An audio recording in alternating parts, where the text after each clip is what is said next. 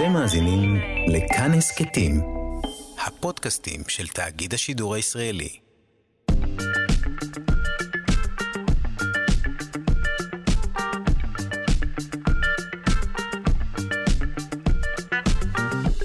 שלושה שיודעים. כאן אה, תרבות 104.9, 105.3 FM, בוקר טוב, שלושה שיודעים, תוכנית המדע והידע של ישראל. כאן רז חסון, אני יודע שבשלב הזה כבר פיתחתם חרדת נטישה, אבל שרון לא הלכה לשום מקום, כן? היא כאן כדי להישאר. היום לא, היא לא תהיה כאן היום, אבל אנחנו עדיין כן, עם כל המחקרים, כל הפיתוחים המדעיים והטכנולוגיים, וכל מה שבאמת מעניין לדעת, כמו למשל... אה, אחרי הסטייקים, הכליות והבתים המודפסים, עכשיו אפשר להדפיס גם עצים. ולא רק זה, אפשר לתכנת מראש את תכונות ההשתנות שלהם, כך שהשינויים שהחומר עובר יהיו ידועים מראש. מעניין, בואו נראה מה אפשר לעשות עם הדבר הזה. גם uh, נבדוק הבוקר למה כדאי לכם לנהוג בחשדנות כלפי מכונות הקפה שלכם בבית או בעבודה. ספוילר, יש מצב שהן מרגלות אחריכם. במצב הכי פגיע שלכם, לפני הקפה של הבוקר, גם על זה נדבר, ונכיר את החיידק הגדול ביותר בעולם שהתגלה באיים הקריביים. טוב, לפחות הוא יודע לחיות טוב, אז מיד נבין עד כמה הוא גדול באמת ומה הוא יכול לעולל לנו.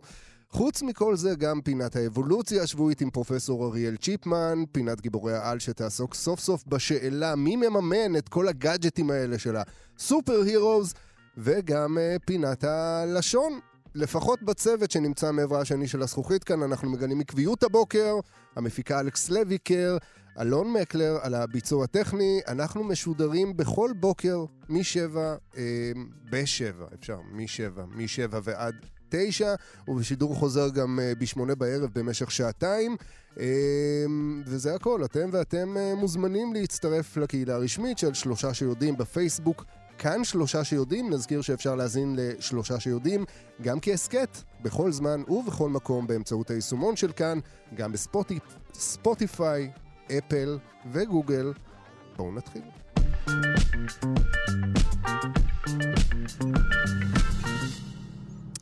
אז אם במהלך שיחה עם חבר אתם מבחינים לפתע שהוא מגיב לכם רק בתנועות עיניים מהירות, אז או שהוא אחוז דיבוק ו... במקרה כזה כמובן כדאי להתארגן כמה שיותר מהר על כומר צעיר וכומר זקן, או שהוא פשוט עושה uploading לכל מה שאתם מדברים עליו למוח שלו.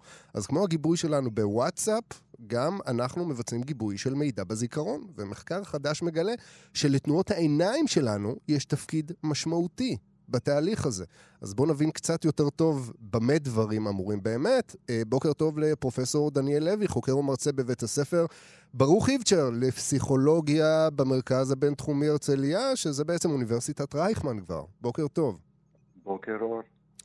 אז אה, תנועות עיניים ופעילות אה, מוחית זה משהו שאולי אנחנו מכירים יותר טוב מחלומות. נכון, אנחנו שמים לב שכשאנחנו פחות מודעים לעצמנו כשאנחנו ישנים, אבל בואו נגיד כשמישהו ישן לידינו, אפילו אם זה חיית מחמד, אנחנו רואים שמתחת לאפפיים העיניים לפעמים רצות ומתרוצצות.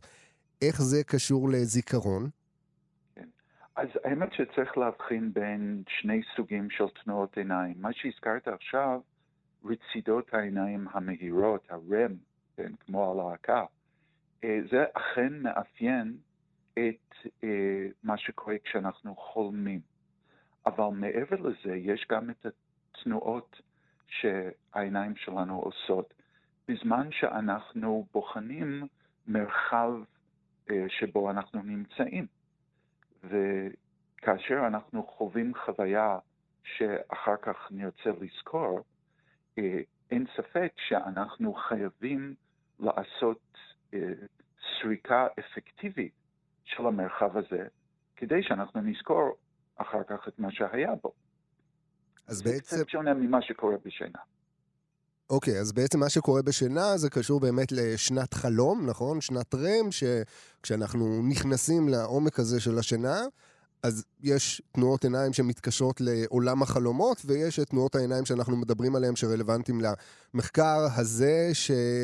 בעצם אה, אנחנו סורקים את המרחב שבו אנחנו נמצאים כדי uh, בעצם לסרוק כמה שיותר פרטים שאותם אנחנו מעלים אחר כך לזיכרון ומקודדים אותם שם. כן, ויש הרבה עבודת מחקר קודמת שציינה שיש חוקיות מסוימת למה אנחנו uh, מתמקדים ראשון, ולאיזה כיוון אנחנו מזיזים את העיניים. יש לו בני אדם באופן כללי נטייה אה, להתמקד בפרצופים, במיוחד בעיניים של, של מי שנמצא בצנע וכך הלאה. אה, אגב, אצל אנשים אה, עם, על הרצף האוטיסטי, ההתנהגות הזאת היא מאוד שונה, וזו תופעה מעניינת בפני עצמה.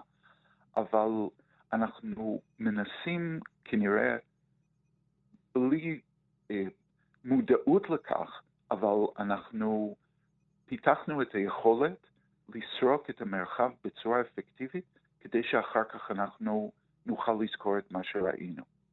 הבנתי. אז קודם כל, אם אנחנו נמצאים ב...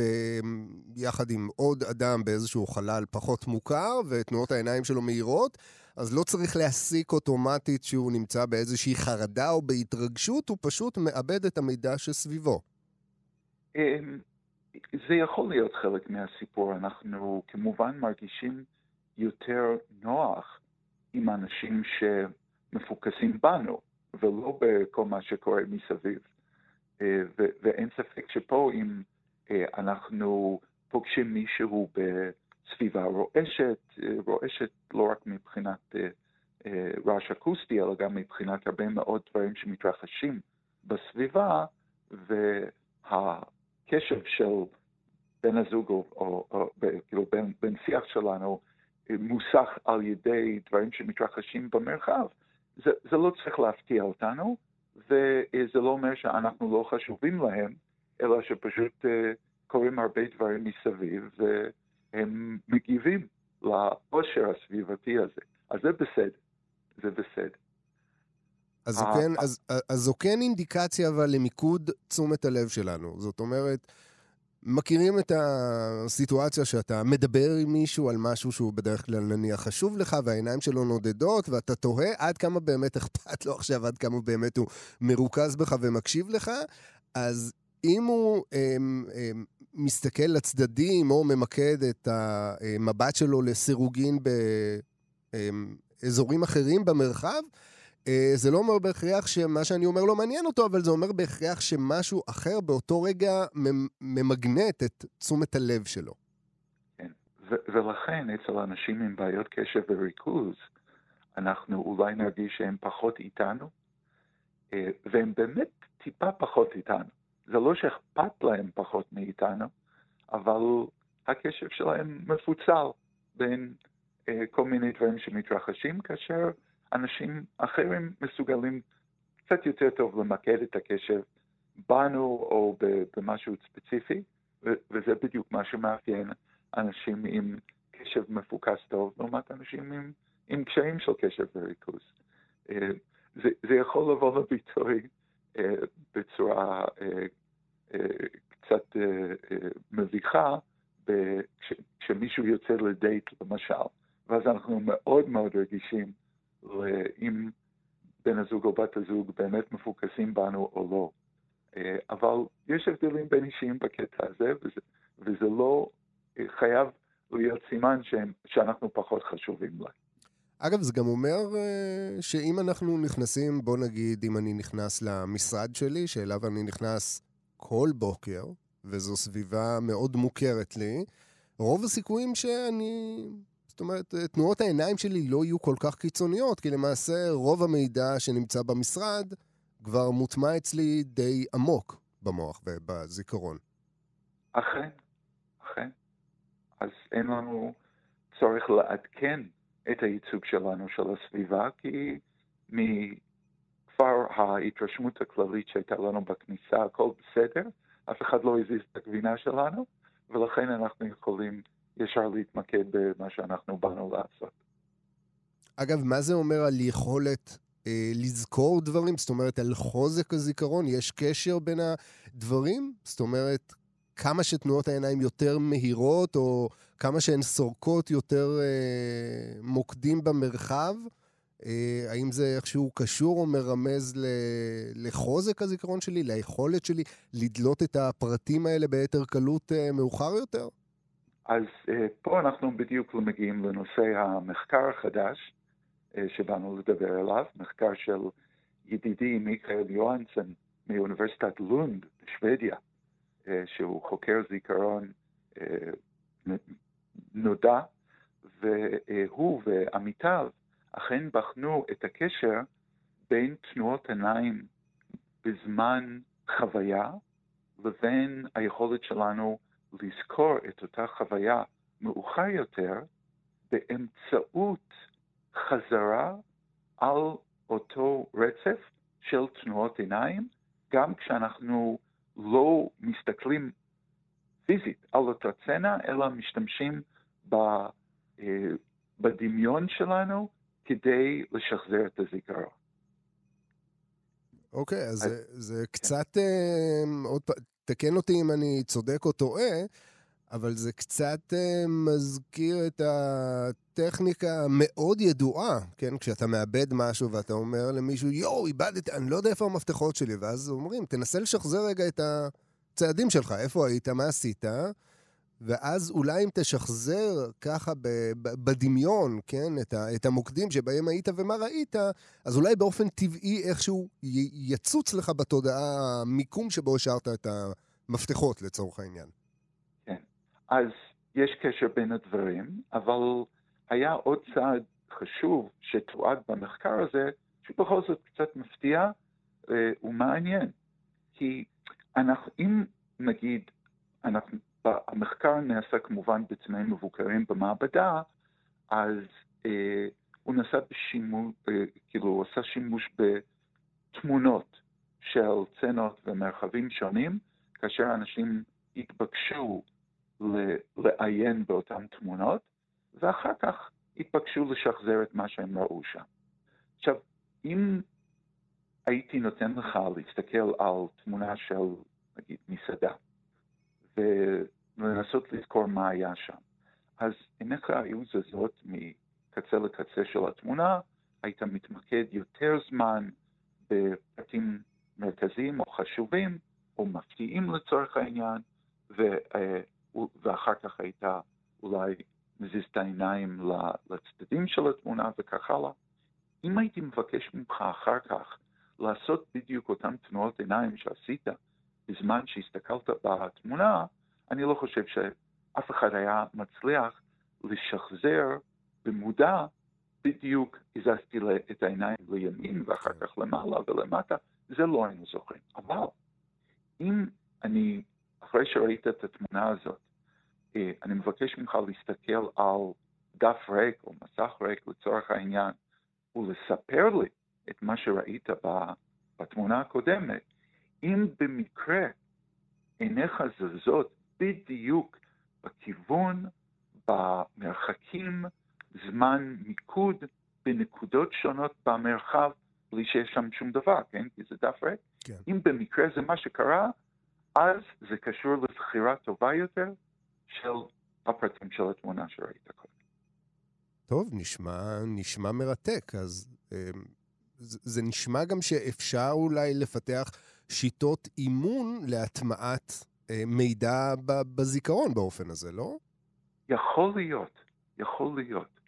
אמ, זה, זה יהיה מפתיע אם אנחנו באמת נצליח לעשות את זה על, כאילו, על הרבה מאוד מרחבים שונים. זאת אומרת, אם היה מדובר במרחב אחד סטנדרטי שאחר כך יש בו פריטים שמשתנים, אולי היינו יכולים לפתח את זה כ... שיטה די יעילה, אם זה יעבוד על מבחר צנות, כאילו, מבחר, או מרחב של צנות שונות, אז זה, זה יהיה קצת מפתיע, אבל אפשרי, אפשרי, יכול להיות שזאת תהיה שיטה חדשה נוספת לשיפור יכולת הזכירה שלנו. טוב, מעולה. אז תבקשו מהחבר או החברה למשרד להעלים לכם בכל יום איזה משהו מהמשרד, לבדוק אם uh, תשימו לב מה, מה, מה, מה נגנב משם? אה, פרופסור דניאל לוי, חוקר ומרצה בבית הספר ברוך איבצ'ר לפסיכולוגיה באוניברסיטת רייכמן, תודה רבה. תודה לך. בוקר טוב.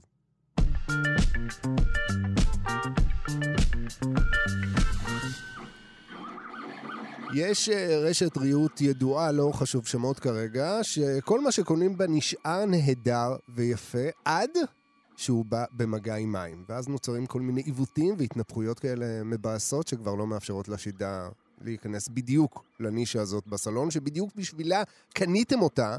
אז היום אנחנו מתבשרים שאולי יש פתרון. צוות של חוקרים מהאוניברסיטה העברית הצליח לחקות את תהליך ההרכבה הטבעי של העץ באמצעות מדפסות תלת מימד, כלומר הם הדפיסו משטחי עץ שמסוגלים להתכווץ ולהשתנות למגוון צורות על פי תכנון מראש, על פי תכנון מוקדם. נשמע על זה קצת יותר מפרופסור עודד אה, שוסיוב, אה, מהמכון למדעי הצמח והגנטיקה בפקולטה לחקלאות באוניברסיטה העברית. בוקר טוב. בוקר אור. טוב, אז בוא, בוא תדייק אותי, מה, מה בדיוק עשיתם שם בפיתוח הזה? טוב, אז אה, למעשה בבסיס מדובר במחקר שנעשה באוניברסיטה העברית, שבו הצלחנו קודם כל לפענח אה, בכלל ממה, מה יחידת הבסיס שממנו מורכב העץ, כל אותם רהיטים יפים שאנחנו רואים, ופשוט גם העצים האלה שאנחנו, שגדלים סביבנו. ומסתבר שהיחידה הבסיסית הזאת היא סיב ננומטרי, בערך באור של כ-200 ננומטר וקוטר של בערך 5 ננומטר, שזה נורא נורא נורא קטן, והסיב הזה אה, יודע לייצר אה, אה, דבר שנקרא גבישים נוזליים. זאת אומרת, יש את אותם הגבישים הנוזליים האלה, ברגע שהמים מתנדפים, הם עושים תהליך של בנייה עצמית ומייצרים אה, משטחים אה, מאוד מאוד מדויקים. אה, וחזקים ואפילו שקופים דרך אגב, כלומר העובדה שהעץ הוא אטום זה לא בגלל אותם סיבים, כי הסיבים האלה ממש שקופים לאור, אלא כל מיני חומרים נוספים. אז זאת אומרת שהמבנה הזה הוא יחסית יציב עד שמים מעורבים בתהליך הזה. אז האמת היא שהסיב עצמו, ברגע שאנחנו משתמשים בחומרים נוספים שקיימים בטבע. בתוך כלי תהליך ה-self-assembly, תהליך הבנייה העצמית, הוא, הם עוברים תהליך של צילוב, של קישור אחד עם השני, ואז למעשה הסיב הזה מאוד מאוד יציב גם למים. ראה דוגמה של בתי עץ שכל הזמן אה, טפטף עליהם גשם, כן. הכל בסדר, והם לא, לא מתמוססים. אה, הדוגמה שדיברת קודם על אה, אותה חברה עלומה, זה בגלל שהחומרים שמשתמשים בהם כדי לעשות את העץ הזה, זה הרבה פעמים עשוי מחומרים שנקראים סיבית או... כן, מעין חיקויים זולים של עץ מטעמים ברורים. אה, נכון, וגם בגלל שהם אה, לא משתמשים בחומרי טבע, אלא בכל מיני אה, חומרים שהם מקורם מעולם הנפט, וה... אז הם לא עושים את העבודה כמו שצריך, כי החומרים הסינתטיים לא יודעים לעשות את מה שהטבע יודע לעשות. כן. ובעצם אנחנו הצלחנו באוניברסיטה, ואני צריך פה לתת גם קרדיט לפרופסור שלמה מדגסי, שהוא שותף שלי, כמובן. לדוקטור מיכאל יאני והדוקטורנט אורן קאם, הצלחנו למעשה לייצר פורמולציה אה, שאנחנו יכולים להכניס אותה פשוט אה, למדפסות תלת מימד, כאלה שכבר קיימות ו- ו- ונבנו, רק שעד היום הן מדפיסות עם פולימרים סינתטיים, כמו חומרים טרמופלסטיים וכן הלאה, ואז התוצר אה, הוא בסוף מרגיש כמו פלסטיק, אוקיי? המגע שלו קר, לא נעים, לא יפה כל כך, אה, מרגיש סינתטי, בעוד שאנחנו מסוגלים אה, באמצעות החומרים האלה החדשים, שאנחנו קוראים להם דייקה, דרך אגב, לקחת וממש להדפיס אה, צורות מאוד מאוד יפות, מאוד מדויקות, וגם למעשה לתת תחושה ממש של עץ, זה נראה כמו עץ ומרגיש כמו עץ, ובעצם אנחנו מחקים את מה שהטבע עושה, והכל בחומרים טבעיים שאף אחד מהם בעצם מקורו לא לתעשיית הנפט. שזה באמת נשמע מופלא. ומה עוד התכונות של, ה, של החומר הזה? זאת אומרת, הוא עדיין, אה, הוא עדיין משתנה, אבל יש איזשהו, אה, איזושהי הערכה אה, באמצעות, אני לא יודע, תאמר לי אתה מודל כלשהו, לצפות מראש או לתכנן מראש את טווח שינוי הצורה שלו בהמשך. אוקיי, okay, אז, אז יש פה בעצם שני, שני דברים. אחד, באמת התכונות המכניות של, ה, של החומר עצמו. ו, ופה אנחנו ממש הראינו שא' מאוד מאוד דומה לעץ, גם מבחינת ה... אה, יכולת הבידוד שלו מחום, החוזק שלו, ממש הגענו לערכים של חוזקים כמו עץ תיק, שהוא עץ מאוד מאוד טוב וחזק. אה, בנוגע לשימוש בו אה, באופן שיעשה פרדיקציה למעשה של הצורה שתתקבל אחרי שהחומר מתייבש, פה בעצם אה, אה, היום אנחנו מסוגלים לתכנן ולהדפיס את החומר, שאנחנו מדפיסים אותו למעשה בדו-מימד, וכאשר הוא מתייבש הוא בעצם מקבל את הצורה שתוכננה מראש. אז כרגע אנחנו יודעים לעשות דברים יחסית פשוטים, כמו משהו שהוא שטוח והוא מתייבש למשהו שנראה כמו טבעת. Uh, עדיין אנחנו לא יודעים לעשות ממש, נגיד, זוויות חדות מאוד. אבל אני מניח שככל שתתפתח הטכנולוגיה, אז בהמשך גם זה יתאפשר. טוב, אבל כן, זה עדיין מדהים, ואני יכול לחשוב כבר עכשיו על כל מיני פוטנציאלים שונים של שימוש. אה, מעולה, אז אה, בהצלחה בהמשך, וכמובן אה, נוסיף לעקוב ותוסיפו לעדכן. תודה רבה לך, פרופ' עודד אה, שוסיוב מהמכון למדעי הצמח והגנטיקה בפקולטה לחקלאות באוניברסיטה העברית. תודה רבה. בוקר טוב. יום טוב, בוקר טוב.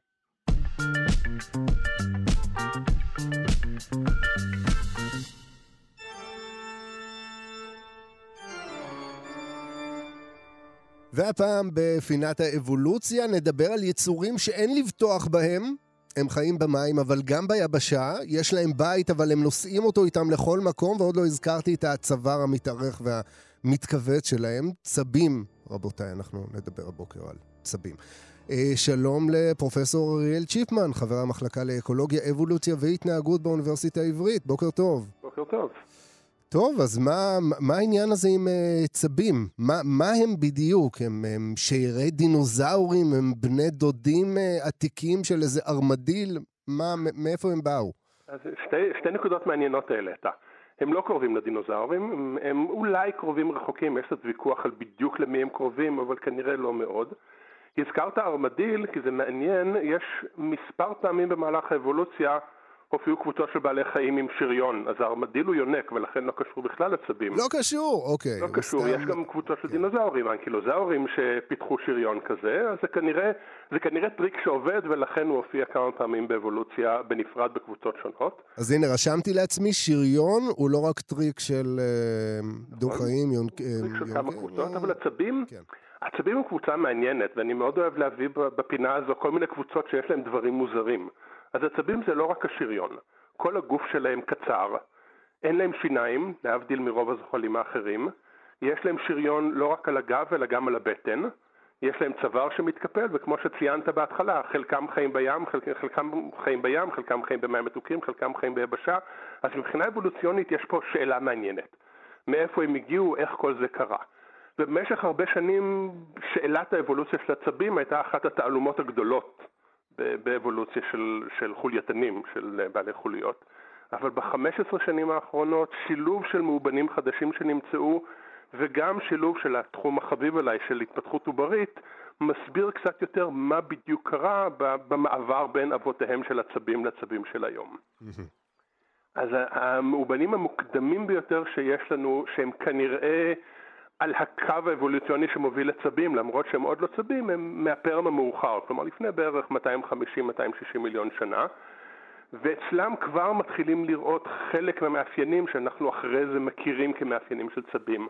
חוליות רחבות ושטוחות, גוף קצר יותר, אובדן הדרגתי של שיניים, הם עדיין לא משוריינים, הם עדיין לא צבים, אבל יש להם כבר את ההתחלה. רוב האבולוציה של עצבים מתרחשת בטריאס. הטריאס זה, זה החלק הראשון של עידן הדינוזאורים, לפני בערך 200-220 מיליון שנה, ושם יש לנו רצף של מאובנים די מרוכזים בזמן, שמראים לנו ממש צעד אחר צעד איך אנחנו מגיעים ממשהו שהוא לא צב למשהו שהוא בפירוש צב. אחת ההפתעות שם היא למשל ששריון הבטן, השריון התחתון, מופיע לפני שריון הגב.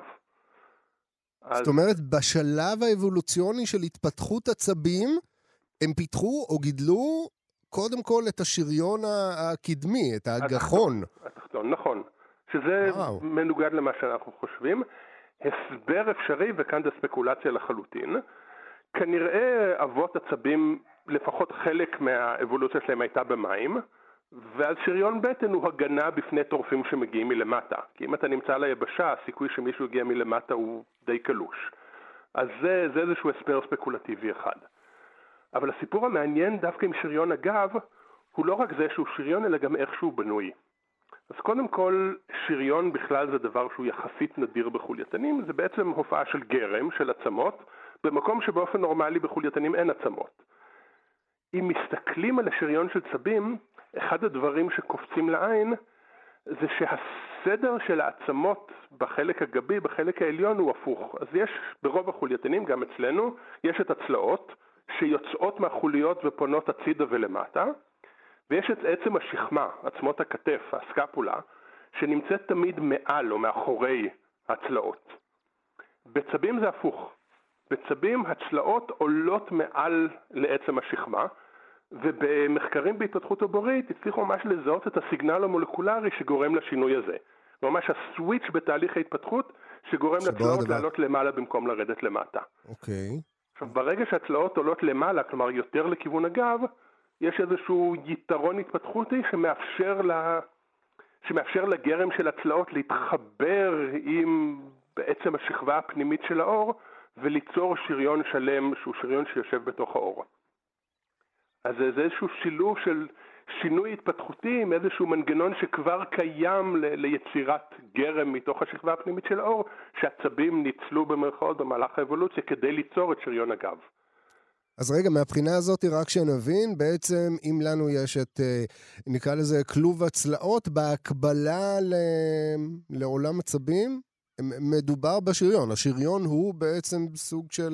כלוב צלעות... אה, שביניהן כן. נוצר גרם נוסף, גרם שהוא גרם שנוצר מהשכבה הפנימית של האור, מה שאנחנו מכנים גרם דרמלי. אז דרמיס זה השכבה הפנימית של האור, וזה מה שיוצר את החיבור בין הצלעות שיוצר שריון שלם. עכשיו, השריון של צבים הוא בעצם מורכב משני חלקים, כי יש גם את השריון הזה, גם את החלק הזה שהוא עצמות, אבל יש גם כיסוי של, אה, של קשקשים קרניים מעל. כשאתה מסתכל על צב, מה שאתה רואה זה, זה החלק הקרני, קרן או קרטין, זה אותו חומר שמרכיב את כן. השערות והציפורניים, נכון. הוא יוצר שריון נוסף שהוא בחוץ. אז יש לנו את השריון הפנימי שנותן את ההגנה הפיזית, ואת השריון החיצוני שהוא כיסוי דק יותר שנותן איזושהי הגנה מכנית יותר מבחוץ. זהו, כמה שכבות אז בסך הכל יש לנו שם? שתיים. שתיים. שתי, יש לנו שכבה של גרם, שכאמור היא שילוב של הצלעות שהתחברו עם גרם פנימי, עם גרם מהאור והשכבה הקרנית החיצונית. אז זה הסיפור של השריון של הצו, ושוב, אנחנו יודעים את זה רק מעבודות בהתפתחות עוברית, ומה בדיוק היה הסוויץ' האבולוציוני שגרם לשינוי הזה, וזה מתחבר יפה מאוד למאובנים שמצאנו. זהו, זה השריון, יש לנו את uh, עניין הצוואר שעוד לא פיצחנו. עניין הצוואר גם מעניין, כי לא כל הצבים מקפלים את הצוואר, למשל צבי ים לא מקפלים את הצוואר, הקבוצה שנקראת צבים רכים לא מקפלים את הצוואר, אבל רוב צבי היבשה כן יכולים לעשות את זה. מסתבר שגם זה משהו שהופיע בנפרד אבולוציונית פעמיים. יש לנו שתי קבוצות של צבים עם צוואר מתקפל. בקבוצה אחת הצוואר מתקפל בצורת S אחורה, ובקבוצה אחרת הצוואר מתקפל הצידה. וזה. אוקיי. מראה לנו על זה שהמנגנון הזה התפתח פעמיים בנפרד, וההיגיון האבולוציוני ברור, יש שריון, הראש הוא חלק יחסית רגיש פגיע, ופגיע. כן. אם יש שריון, יש יתרון בלפתח מנגנון שמכניס את הראש לתוך השריון בעיתות מצוקה. ובגלל שזה חשוב ויש איזה לחץ סלקטיבי חזק, זה קרה פעמיים בשני ענפים שונים. ועדיין עם זאת, לא כל עצבים עדיין הם, הם מסוגלים, יש להם את הפיצ'ר נכון. הזה של לקפל את הראש פנימה לתוך ה... לתוך השריון. עכשיו, אם יש לנו עוד כמה דקות, יש עוד סיפור מעניין עם צבים. ממש בקצרה, כן. ממש בקצרה, וזה עניין הגיל. בצבי יבשה, בעיקר בצבי היבשה הגדולים שנמצאים באיים, יש, הם גם מגיעים לגיל מופלג. נכון, יש את העניין הזה שמלמדים עוד בגן, שאם אתה סופר את הצורות, את הריבועים, משושים, whatever, הגידול, על, כן. על החלק הקרני של השריון, נכון. אז מחקר ממש מהשבועות האחרונים, שהשווה הזדקנות בקבוצות שונות של חולייתנים, הראה שצבים באמת מיוחדים, שיש להם לא ברור בדיוק למה, כנראה זה שילוב של זה שהם מאוד מוגנים ולכן נמצאים פחות בסטרס, פחות בלחץ במהלך חייהם, כמעט לא מראים סימני הזדקנות. וואו. הם מתבגרים ואז הם ממשיכים לחיות בעצם בלי להזדקן משמעותית משנה לשנה. אז הסטרס לא הורג אותם כי הם מרגישים מוגנים רוב הזמן, בסך הכול. כנראה, זה הסבר אפשרי אחד.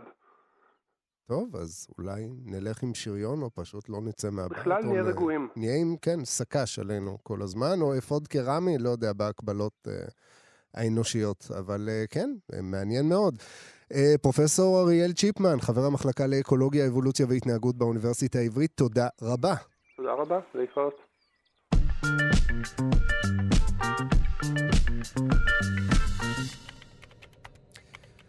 טוב, אז המלחמה בין רוסיה לאוקראינה עדיין נמשכת, ובאירופה מעדיפים לעסוק בדברים החשובים באמת.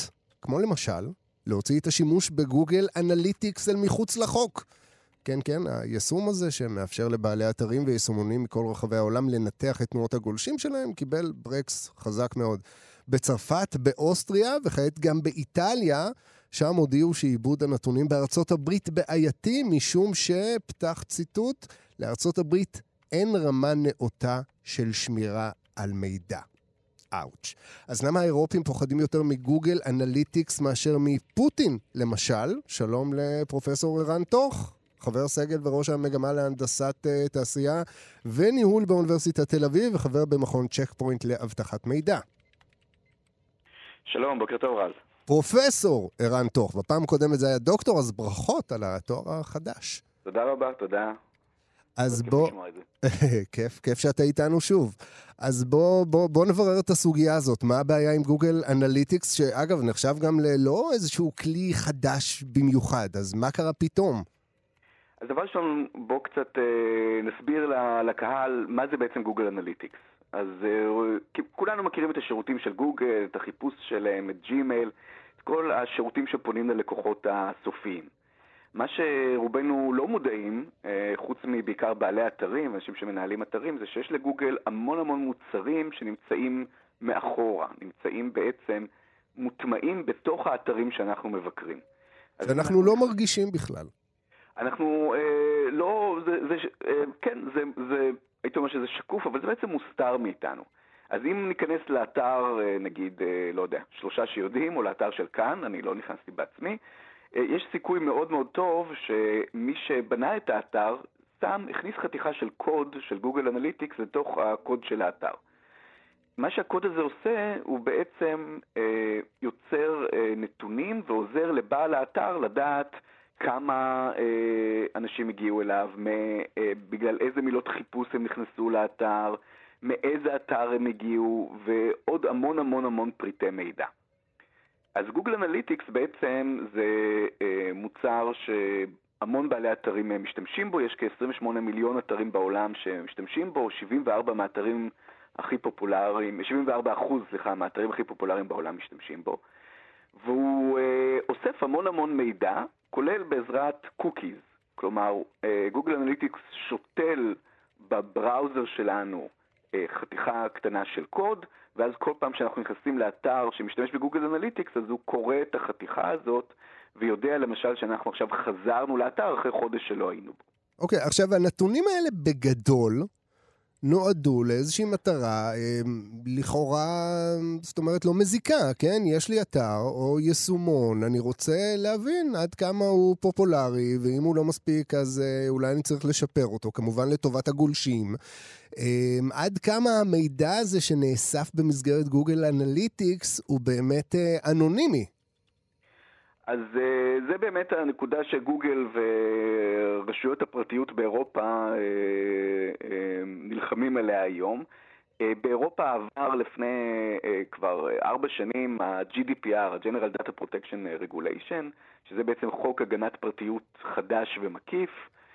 חוקים דומים, דרך אגב, עברו בהודו ובסין ובקליפורניה.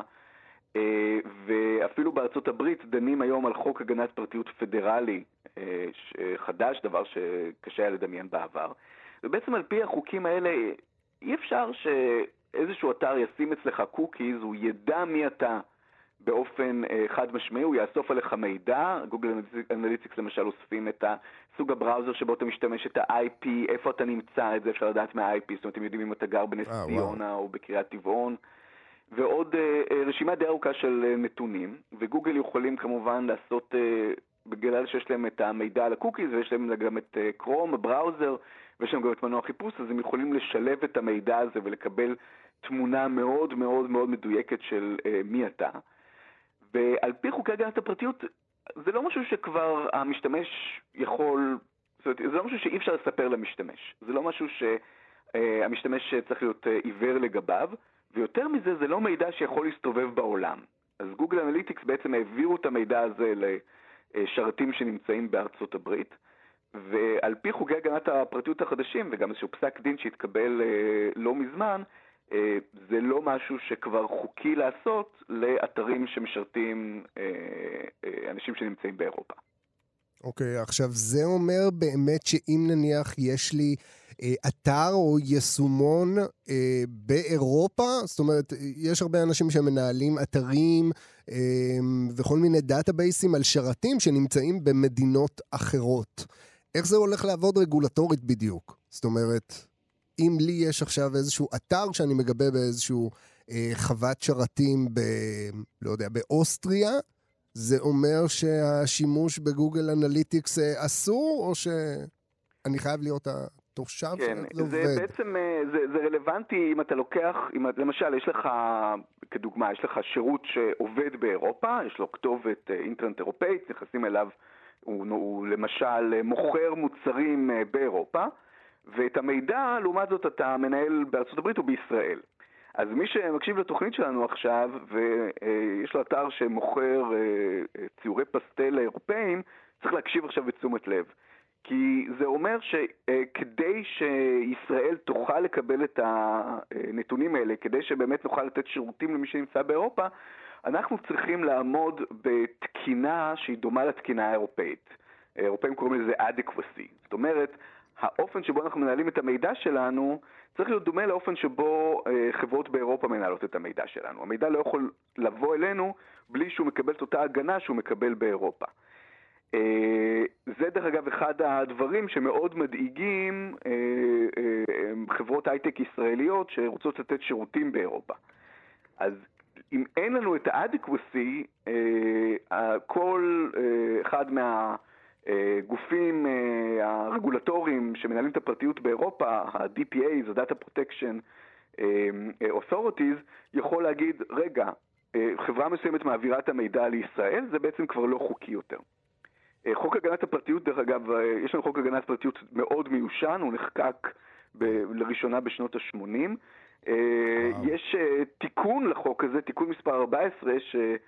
אה, היה בשלבי חקיקה מתקדמים, אה, כמובן שהממשלה הזאת אה, לא ברור כמה יכולה לקדם עכשיו תהליכי חקיקה, ואם באמת התיקון הזה לא יעבור, מאוד יכול להיות שרשויות הגנת פרטיות באירופה בעצם לא יאפשרו לחברות ישראליות להמשיך ו- ו- ולקבל מידע, לעבד מידע, זה דבר שמדיר שינה מהרבה חברות הייטק היום. טוב, אז uh, מה שנקרא, צריכים ליישר בעצמנו את uh, ענייני מדיניות, uh, לא יודע, אבטחת הנתונים שלנו, או פשוט uh, להיפרד מגוגל Analytics, uh, בכל מה שנוגע לאירופה. לפחות. כן, נראה שבאמת האופן שבו האינטרנט עבד ישתנה באופן מהותי. גם גוגל מוצאים עכשיו מוצר חדש, הם בעצם מפסיקים את Google Analytics ישן. אה, אז הם מוציאים מוצר שבו, אה, שלא יעקוב אחרי cookies, שהמידע יהיה הרבה יותר אנונימי, שלא יאסוף מידע, למשל כמו על סוג ה browser ועל כתובת ה-IP של המשתתפים. אה, זה מוצר שיהיה פחות, בעלי אתרים ילמדו ממנו פחות, זאת אומרת אי אפשר יהיה לדעת כן. למשל אם בן אדם חוזר לאתר אחרי חודש, אה, אבל הוא יהיה אנונימי ויספק יותר הגנה למשתמשים ויהיה יותר שקוף למשתמשים. זהו, זאת ההכרזה באמת, כי אחת לכמה זמן אנחנו שומעים את גוגל, או בכיר מגוגל שיוצא באיזושהי הצהרה, כמה הפרטיות של המשתמשים חשובה, וכמה הכלים שהם היו אולי קצת יותר אגרסיביים, אה, יפנו את מקומם למשהו קצת יותר אה, סולידי והרבה יותר... נקרא לזה הוגן, כן, כלפי הפרטיות, נחיה ונראה.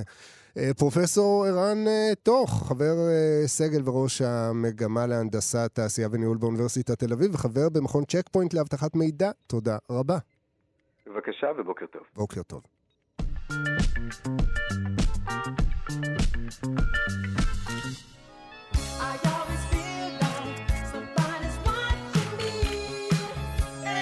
אז uh, לפני שנכנסתי לאולפן הבוקר, הכנתי לעצמי קפה, הנה הוא עדיין לפניי באחת המכונות האוטומטיות פה במטבחון, וכנראה שדי בפעולה התמימה הזו כדי שמישהו אי שם בעולם ידע עליי כל מיני דברים, כמו למשל כמה חזק אני אוהב את האספרסו שלי, והאם אני טיפוס של אמריקנו, או בכלל מקיאטו.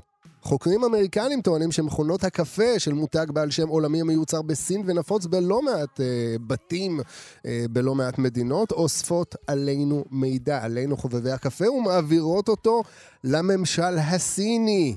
על מה מדובר? דוקטור הראל מנשרי, ראש תחום סייבר במכון הטכנולוגי חולון HIT, בוקר טוב. בוקר טוב, רז, מה העניינים? בסדר, מה, מה קורה? קפה לא ייתנו לנו לשתות בשקט? מה רוצים מאיתנו? קודם כל, הדבר הזה הוא לא חדש. זה כבר אה, אירועים שאנחנו מכירים אותם אה, מזה כמה וכמה שנים. מכונות קפה? כן, גם מכונות קפה, מסתבר. הסינים אה, ידם בכל, והם רוצים אה, את כל המידע שקיים בעולם לאסוף, והם גם מפיקים מזה תועלת.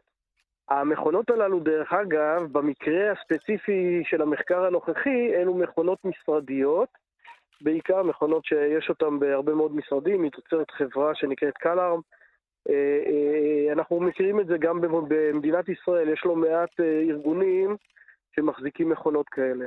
היום בעידן ה-IoT, אינטרנט אוף זה הכל מחובר, הכל מקושר. זאת אומרת, גם מכונות קפה מחוברות uh, לרשת? כי אני יודע, נכון. אתה יודע. על דברים בסיסיים שאתה יכול להבין את הצורך שלהם בלהיות מחובר לרשת, כמו שואב אבק רובוטי, כי אומרים לך, אתה יכול להפעיל אותו גם מרחוק, ולראות את ההתקדמות שלו. וגם אם אתה שואב אבק הרובוטי, החברות הללו מנצלות כדי להעביר דאטה, אה, הן טוענות, החברות, שהדאטה מועבר לטובת אה, איסוף מידע על איך נראה הבית ודברים כאלה, אבל למעשה המידע הזה נמכר, אה, אם זו חברה מערבית, המידע נמכר לכל מיני יצרנים של אה, רהיטים, של מוצרים אה, אלקטרוניים שידעו לתכנן יותר טוב, אבל במידה רבה מאוד, מרבית המוצרים מיוצרים במזרח הרחוק ונאספים גם לצרכים אחרים על ידי מדינות כמו שאנחנו רואים במקרה הסיני, שנעשה כל הזמן בכל דבר. אז זהו, שואב אבק רובוטי הוא באמת צורק את הבית, כי הוא מנקה את הבית, אז הוא מסתובב נכון. בכל הבית, אז אפשר להבין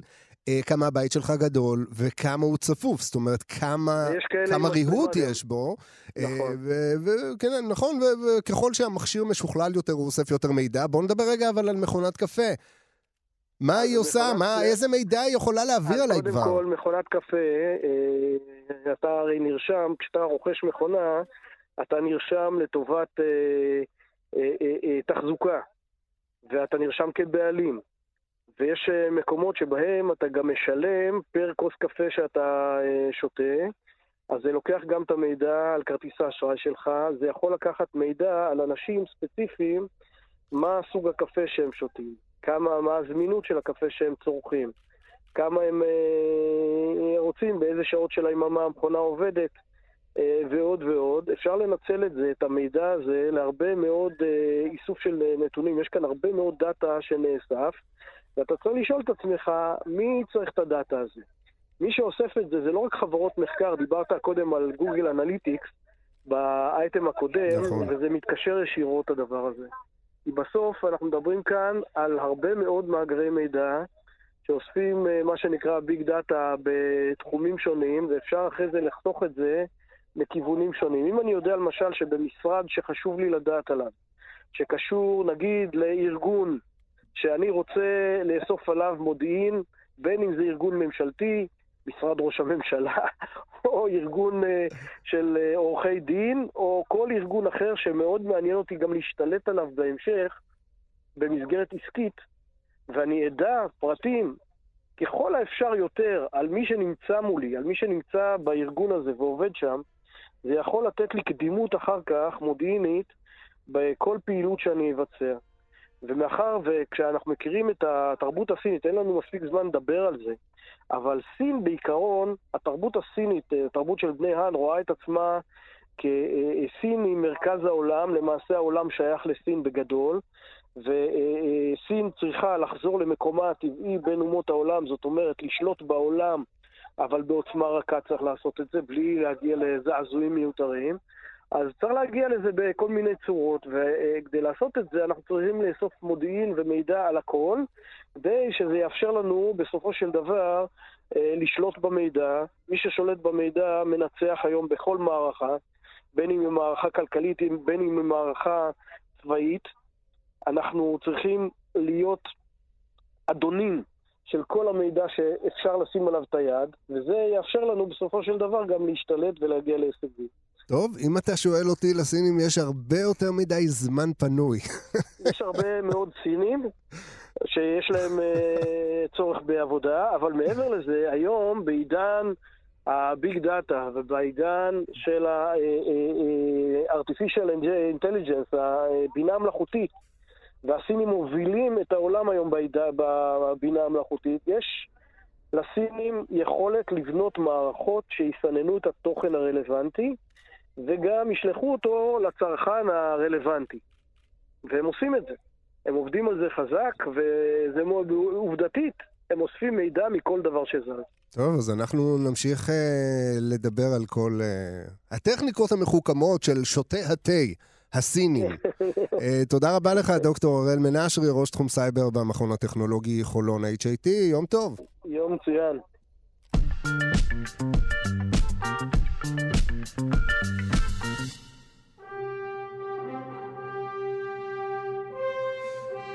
אם אתם אה, מאזינים לנו ברכב עכשיו, אז זה או כי אתם תקועים בפקק, או שפשוט עברתם לגור ברכב, כי כל בעלי הדירות השתגעו עם המחירים שלהם. אז הפעם בפינת גיבורי על נעסוק במי שלא הצטרפו לטרנד הזה של העלאת מחירי השכירויות, גם כי הם לוחמי צדק, אבל גם כי הם פשוט מאוד מאוד עשירים. שלום לאבנר מירב, פרשננו לענייני גיבורי על ואומן מצחק. בוקר טוב, רז. בוקר טוב. תגיד רגע, זאת באמת שאלה אה, ש, ש, ששאלתי את עצמי, אתה יודע, תמיד כשרואים נניח סרט עם בטמן וכל מיני, אה, אני לא יודע, אפילו ג'יימס בונד, למרות שהוא לא באמת גיבור על, תמיד אני רואה את כל הגאדג'טים ואני אומר, רגע, בוא נעצור את הכל דקה, מי מממן את כל הדבר הזה? נכון, נכון, נכון. זה, זה בהחלט נכון, ומלחמה בפשע או במלחמת צדק זה עסק יקר לרוב, במיוחד כשמדובר בגיבורי על באמת כמו בטמן או איירון מן שכל כך תלויים בטכנולוגיה בפעילות שלהם. לא מדברים על סופרמן שהוא חייזר והגיע לפה ויש לו כוחות, אלא אה, מדברים באמת על אנשים ש, שפחות או יותר לבד, או באמצעות אה, אי אלו עזרים טכנולוגיים הצליחו אה, להביא את, ה, את היכולות האלה. אז כן, אז לצערנו, כמו שבעולם המערבי קורה, רוב רובם את המיליונים שיש להם, או המיליארדים שיש להם, ירשו, לא הרוויחו בעבודה. כמה נוח. כן. זהו, כי אני, אני גם עוד שאלה ששאלתי את עצמי זה איך יש לגיבורי על זמן להיות גיבורי על, חבר'ה. מי משלם את שכר הדירה? מה קורה? כן, כשאתה בטמן, ואני, יש האמת המון המון דירוגים שונים אה, לגבי מי הגיבור העל הכי עשיר וכמה כסף יש לכל אחד, ובאמת אם נכנסים לעולם של הקומיקס זה כל כך כל כך סבוך ומורכב, כי ההיסטוריה של הדמויות האלה היא עשרות רבות של שנים, וזה כל הזמן דירוגים משתנים, אז אני הלכתי על יותר פשוט, הלכתי על דירוג קולנועי, אה, כי בקולנוע יש פחות גרסאות של כל אחד, ובהקשר הזה סתם, נניח השווי של ברוס ויין, אה, שהוא בטמן, הוא יותר מתשעה מיליארד דולר. זה הכל. הונו מוערך ביותר מתשעה מיליארד דולר. אז כשיש לך כזאת, אה, כזה פלוס נחמד בעובר ושב, אז אתה יכול לקנות עוד אה, כמה שפיצים של עטלף לקסדה ועוד איזה בית מוביל, שאגב, אמנם הוא לא צריך, אבל לדעתי הוא ישן שם גם פשוט כי זה מגניב. כן. או קורקינט בית מוביל, כי מי כן, רוצה להוציא את האוטו ביום שישי? כן, אם הוא היה בארץ, היה לו בית קורקינט, אין ספק בכלל. קורקי בית, קורקי בית. אה, כן. וטוני סטארק, אה, שהוא איירון מן, ההון שלו אה, מוערך ביותר מ-12 מיליארד דולר, הוא היה תעשיין נשק שאז עבר לדרכי שלום, אבל הוא גם ירש את הביזנס שלו מאבא שלו שבנה אותו לבד. אבל אגב, אתה יכול לנחש מי גיבור העל העשיר מכולם, בכל הדירוגים תמיד במקום ראשון? והוא לא מאלה שהזכרת עכשיו? לא מאלה שהזכרתי עכשיו, לא. הוא מאוד מוכר, אבל לא מאלה שהזכרתי. ספיידרמן לא, כי הוא עיתונאי עני. כן, הוא מאוד עני, להפך, בין העניים, היה רשימה הפוכה, הוא היה מקום ראשון, אני חושב. אה, יש את אה, דוקטור סטרנג', לא? אז אה, לא, דוקטור סטרנג', אמנם יש לו נכס במרכז מנהטן, שזה מאוד מאוד יפה. זה לא רע, כן. כן, אבל מדובר בפנתר השחור, המלך תצ'אלה, שהוא מלך הרי, והוא בעצם כל המשאבים של המדינה הבדיונית וואקנדה, לשירותו, נכון. ולא רק זה, לוואקנדה יש מחצב שנקרא ויברניום, שקיים רק בעולם שלהם, אבל שזו המתכת היקרה בעולם. אז הוא שליט של המדינה העשירה בעולם, שהונה הממשלתי מונח ב, אה, אה, מוערך ב-90.7 טריליון אה, דולר, כן, שהכל בכיסו הפרטי. פתאום גם ברוס וויין נשמע עני מרוד עם כל כן, הטריליונים האלה. הוא פוגש אותו, אומר לו, קח, אתה רוצה קצת דמי כיס ללכת לקנות עוד איזה בית מטוסים, תיקח, יש לך פה הכל טוב, זה עשוי מוויברניום. אגב, אם אני, אם אני, עוד פעם, אם אני מדייק, רוב גיבורי העל קודם צברו הון, ואז אמרו, אוקיי, אז עכשיו כשאני, מה שנקרא, יושב טוב ומסודר כלכלית, יש לי איך לדאוג לכל הדברים האחרים, כמו צדק עולמי. האם יש כאלה שהשתמשו בכוחות שלהם כדי להתעשר? בקצרה אבל. אז אני חושב שאם אם, אם היו עושים את זה, הם היו פחות גיבורים, כי זה לא כל כך מוסרי, אבל כן יש מספר גיבורי על שבאו מעוני תוך כדי הקריירה שלהם התעשרו בחיים האזרחיים שלהם, בוא נקרא, ספיידרמן בקומיק, אגב, זה, בקומיק זו דוגמה אחת, אה, הוא אה, עבד אצל טוני סטארק וחידד את כישוריו המדעיים ואז הקים תאגיד משלו ובעצם בנה לעצמו עסק לבד, והיום בקומיקס הוא מאוד מאוד עשיר. אה, אותו כנ"ל דיק גרייסון, מי שהיה רובין של בטמן, גם שהיה חי אצלו, ועם הזמן גם הקים יוזמות משלו ונהיה היום אומרים שבקומיקס הוא יותר עשיר מברוס ויין בעצמו, אז יש כאלה שבנו את עצמם לבד, אה, שזה יפה, זה כמו שאתה עובד במקביל ללימודים, אז הם אה, הצליחו לצבור הון במקביל למלחמה בפשע, אה, שזה באמת אומר שהם עבדו מאוד קשה.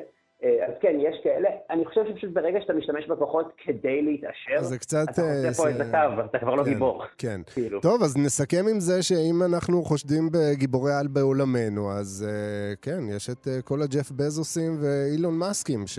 החשודים המיידיים. הם יותר עסוקים בלבנות חלליות. אבנר מירב, פרשננו לענייני גיבורי על ואומן מצחק, תודה רבה. תודה לכם, יום טוב.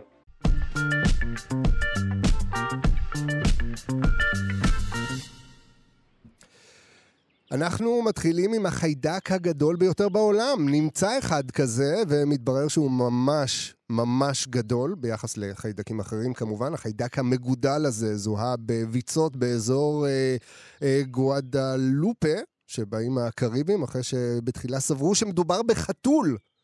לא, סתם, הוא לא עד כדי כך גדול, אבל עד כמה הוא כן מספיק כדי להיתקע לכם בין השיניים, בוא נגיד. אם הוא נקלע לכם במקרה לכוס אה, של שייק פירות, שזה מה שאני מנחש ששותים שם בגואדלפה, אה, אנחנו נברר קצת יותר מה החיידק הזה ומה הוא יודע לעשות לנו עם אה, דוקטור דרור ברניר, מיקרוביולוג באוניברסיטה הפתוחה, מחבר הבלוג חיידקים, נגיפים ושאר ירקות וחבר, וחבר בעמותת מדע הגדול בקטנה ומדעת. שלום. בוקר טוב, רז. בוקר טוב. תשמע, כיף להתלהב מחיידקים אה, גדולים, כי בדרך כלל חיידקים הם נורא קטנים, ובמקרה של החבר הזה אפשר לוותר על אה, מיקרוסקופ כדי להכיר אותו קצת יותר מקרוב, נכון? בהחלט. אה, אפשר לוותר על מיקרוסקופ כדי לראות אותו באופן כללי, למרות שעדיין צריך את המיקרוסקופ כדי לראות מה קורה בתוכו. ואם אנחנו נציץ לתוכו, אז אנחנו נראה שיש לו כל מיני דברים מעניינים שמאפשרים לו להיות כזה גדול, כי זה נשמע מוזר, אבל זה נגד חוקי הטבע להיות כזה גדול. זה, זה נשמע אולי קצת מוזר, אבל אה, חיידקים לא סתם קטנים. הם, אין להם מערכות הובלה, לכן הם, אה, הם סומכים רק על דיפוזיה של חומרים בתמיסות, ולכן הם מוגבלים לגודל של כמה מיקרונים. Mm-hmm. וברגע שאתה עובר לגדלים של מאות אה, ואלפי מיקרונים, שזה בעצם מה שקורה כאן, אה, אז אנחנו, אז אנחנו בעצם מפרים את החוק של הדיפוזיה, וצריכים כבר איזושהי מערכת הובלה. והחיידקים האלה, המיוחדים האלה, שאנחנו אגב קוראים להם פניני הזכוכית הזוהרים, סאיו מרגריטה. וואו, איזה אה, שם, זה שם של קוקטייל. כן, כן, זה, המין הראשון בקבוצה הזו התגלה דווקא לא בגוודלופ שבים הקריבי, אלא בחופי הים של נמיביה, mm. ולכן זה סאיו מרגריטה נמיביאנזיס, היה הרבה יותר קטן יחסית לחיידק הזה, רק, רק כשלושת רבעי מילימטר. פה, לחיידק הזה אנחנו כבר מגיעים, הרוחב נשאר אותו דבר, פחות ממילימטר. אבל האורך. אבל, אבל האורך יכול כבר להגיע ל... 9,000 מיקרון, שזה כמעט סנטימטר. וואו, סנטימטר זה... שלם של חיידק, זאת אומרת, אתה יכול ממש... של... אה, כן. אה, הוא יכול להיכנס לך לעין ואתה באמת ת, תרגיש אותו, זה, זה כמעט ריס. אה, כן, כן, בהחלט. אה, אבל מה שמעניין לציין זה שרוב הדבר הגדול הזה הוא בעצם לא אתה, אלא פשוט וקואולה, זה, זה מין חלולית, זה מין מחסן גדול שנמצא בפנים, שבעצם גורם לכך שהרוחב של הציטופלזמה, של התא עצמו, שנמצא רק בשוליים של הדבר הזה, הוא שלושה מיקרון, שזה בגדלים תקניים של חיידקים, mm. ועומד בחוקי הדיפוזיה. זאת אומרת שזה חיידק, אה, בפנוכו שלו הוא חיידק רגיל, פשוט עם הרבה נדל"ן. עם הרבה נדל"ן, בהחלט. יש לו יפה, מחסנים ענקיים, זה... מחסנים ענקיים של תרכובות ניטרט, כי הוא מחזר ניטרט ומחמצן גופרית, יש לו גם בכלל גם מטאבוליזם מאוד מאוד מעניין. Mm-hmm.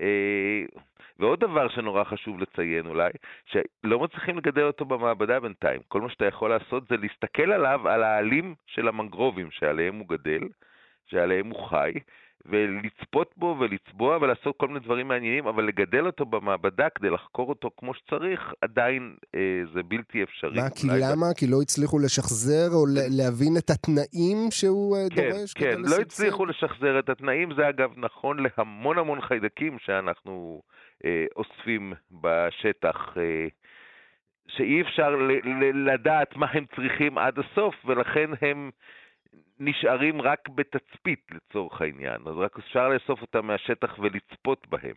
הבנתי. אז עכשיו כשהוא אה, שוכב לו על עלים ומתחיידק לו לאיתו, אנחנו לא יודעים על איזושהי סכנה גדולה שהוא מביא איתו, נכון? אין לו איזה... שוב, נתחיל מזה ש, שהרוב הגדול של החיידקים, אנחנו מדברים על למעלה מ-99.9% של החיידקים, הם לא חיידקים שגורמים למחלות.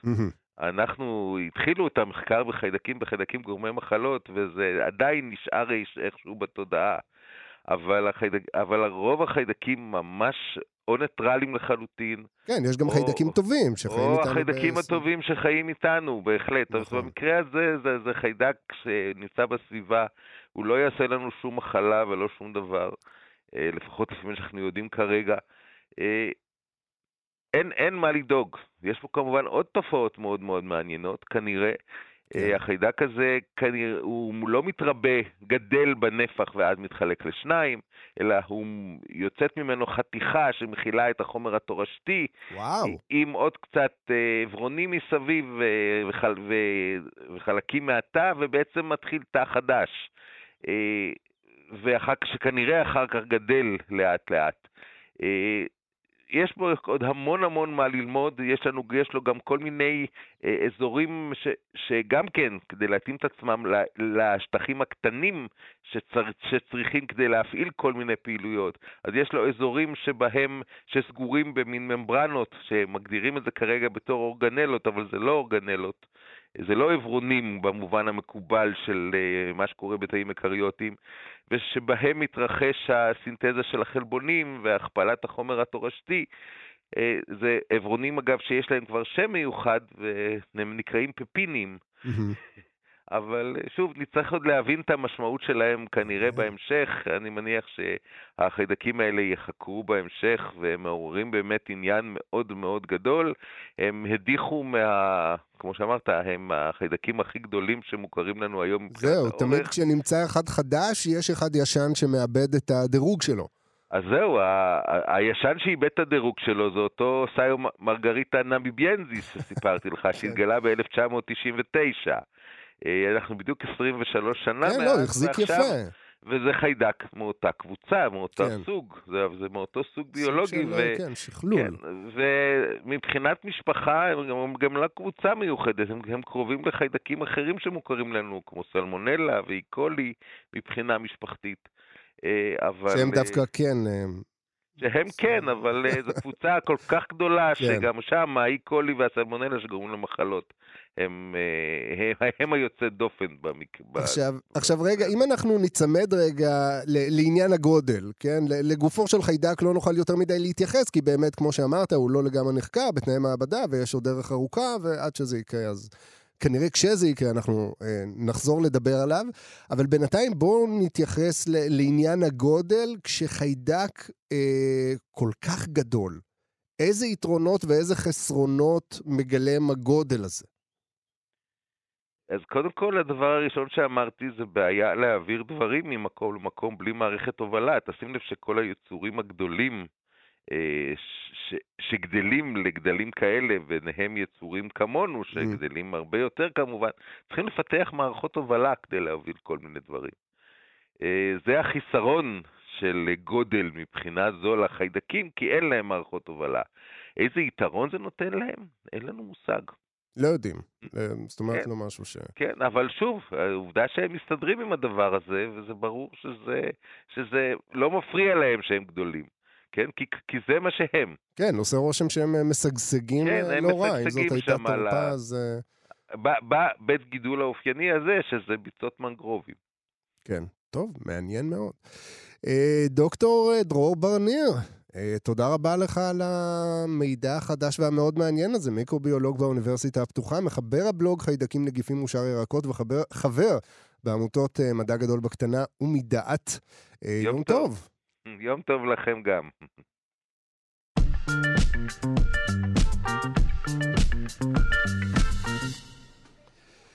אז uh, הנה, צלילי uh, בית החולים והמכשירים, מכירים את הסצנות הדרמטיות מסדרות בתי החולים, כן? שבהם מנסים להחיות מישהו עם מכות חשמל, אז בקרוב אולי יהיה אפשר להסתפק בפנס, פשוט.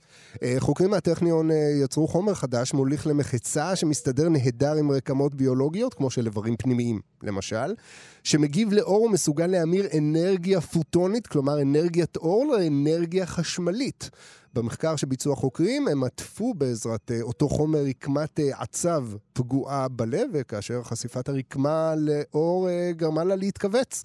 ובמקרה של איבר כמו לב, לדוגמה, מדובר בתגובה בעלת אה, משמעויות חשובות אה, רבות עם פוטנציאלים רבים. אה, שלום לדוקטור חמי רוטנברג מהפקולטה להנדסה ביו-רפואית בטכניון. שלום רב, בוקר טוב. אז אני כמובן הגזמתי עם עניין הפנס, אבל בוא, בוא נדבר בכל זאת על, ה, על היכולות של, ה, של החומר הזה, על התכונות הייחודיות שלו. אז אה, זהו, אז באמת החומר הזה זה חומר חדש, כלומר אנחנו לא הראשונים שמייצרים אה, אה, חומר שיודע להמיר אנרגיית אור לאנרגיה חשמלית, זה בעצם אותו, אותו הבסיס של מה שאנחנו מכירים כתאים סולאריים. החידוש פה היה א', בעוצמה, בתגובה של, של כמה, כמה חזק הצלחנו לעשות את הסטימולציה החשמלית שהספיקה בשביל לשפעל לב ולשפעל את מערכת העצבים, ועשינו את זה גם בשיטה שהיא מאוד לא, לא שגרתית, כלומר, במקום לעבוד עם משהו שנקרא סימום, שזה מין שני סוגים שונים של סיליקון, שזה קצת מורכב להכין אותם, אז עבדנו פשוט עם סיליקון פורוזיבי, שזה היה, בעצם עשינו את הצומת הזאת, שזה האבן הבניין של, ה, של, ה, של האלקטרוניקה, של הפלאפונים, של המחשבים שלנו, mm-hmm. אז עשינו אותה מבוססת על, על פורוזיביות, על פורט, חורים ננומטרים בתוך הסיליקון, שבעצם יצרו לנו את, ה, את, ה, את הממשק הזה בתוך החומר, שמייצר את התגובה החשמלית המאוד מאוד... אה, אז זאת אומרת, זה גם החומר, זה, זה, זה גם החומר עצמו, הסיליקון הספציפי הזה, וגם יכולת ההמרה, או כושר ההמרה הגבוה אה, של החומר, אה, זאת אומרת, מאנרגיית אור לאנרגיה חשמלית, בעוצמה כזו שבאמת יכולה להיות משמעותית לכל מיני תפקודים. מהדוגמה שאנחנו הבאנו, הבאנו שתי דוגמאות. א', הדוגמה שאתה הזכרת של קיצוב לב. אנשים שיש להם הפרעות אה, בקצב הלב, כל מיני הפרעות הולכה, צריך, צריך להשתיל קוצב. אחד האתגרים עם, ה, עם הקוצבים האלה זה באמת החיווט. צריך איכשהו להוליך אלקטרודה מאיזשהו מחשב קטן שיגיד מתי לעשות את הפולס, ולהוליך חוטי חשמל שנכנסים דרך הוורידים, מגיעים לכל מיני מקומות בלב. אמ, עכשיו, העסק עובד די טוב, אבל עדיין החיווט הזה הוא, הוא מגבלה מאוד מאוד רצינית. יש אנשים שאי אפשר, יש להם כל מיני אה, אה, שינויים מבניים בלב, ולכן אי אפשר להגיע למקומות כמו אצל חולים אחרים. אה, אנחנו מכירים גם תופעה של כמו, כך לדוגמה, ילד שצריך חס וחלילה להשתיל לו קוצב לב, והילד גדל, אז, אז חוטי החשמל האלה צריכים לגדול יחד איתו, וזה לא כל כך אפשרי, אז לכן צריך להחליף כל כמה זמן את ה... את ה... וההחלפה הזאת של, של החיווט היא מאוד מאוד מגבילה ומאוד מאוד בעייתית ומסוכנת גם. אה, ולכן אנחנו מאוד, המון המון אה, חוקרים בעצם מחפשים דרכים לעשות את זה בצורה שהיא לא פולשנית אה, ושלא מצריכה בעצם את החיווט הזה. אז חומר שהוא גם ביו-קומפטבילי, כלומר הוא, הוא לא יוצר תגובה אימונית, הוא לא... רגע, אתה קצת נעלם לנו? אה, סליחה. רגע, כן. אני אומר שזה לא... חומר שהוא בעצם בריא לגוף, הגוף לא, לא, לא מגיב אליו. מצד שני מאפשר לנו להמיר את האנרגיית אור הזאת לפולסים חשמליים, זה משהו שיכול באמת אה, קצת לשנות את איך שאנחנו מתייחסים לאפליקציות כאלה של סטימולציה חשמלית. כן, אז זהו, כי אנחנו יודעים באמת שכשמשתמשים בכל מיני אביזרים, אה, נקרא לזה מלאכותיים או זרים, ושותלים אותם אה, בתוך הגוף, אז הגוף באופן טבעי מזהה אותם כאיזשהו גורם זר, ויש איזושהי תגובה, ולכן בדרך כלל גם נותנים כל מיני תרופות מדכאות מעט את מערכת החיסון, כדי שהגוף לא ידחה את הדבר הזה ויילחם בו. אז פה אנחנו מדברים על חומר שמסתדר יופי עם רקמות ביולוגיות ולא מעורר איזושהי תגובה. אחד היתרונות באמת, יש חומרים שהם לא... שהם לא מעוררים את התגובה האימונית אה, כשלעצמם בגלל החומר, אבל יש עוד תכונה, שזה בעצם התכונות המכניות של החומר, גם כשלעצמם, אפילו אם החומר הוא לגמרי בריא, עצם העובדה שהחומר קשה וקשיח, יכול גם לגרום לאותה תגובה אינפלמטורית, התגובה של הגוף, ולדחות את, ה, את השתן. אז אנחנו עובדים עם סיליקון, שזה החומר הקשיח שאתם מכירים מה, מהמחשבים, מהטלפונים שלנו, שזה בעצם החומר אלקטרוני, זה, זה, זה, גביש, הוא חומר מאוד מאוד קשיח. אבל כשאנחנו מכינים אותו, אנחנו עושים אותו בעובי כזה של, של בערך שני מיקרון, שזה אה, שני אלפית המילימטר, אה, שהוא כל כך דק, שאפילו החומר הקשיח הזה הופך להיות רך וגמיש. Mm-hmm. ואז מה שנחמד זה שאפשר לקחת את הסיליקון הזה ולעטוף אותו סביב הלב, או לעטוף אותו סביב אה, העצבים, בתוך, אה, סביב הצו במערכת העצבים, אה, ואז באמת אפשר לעשות את השפעול.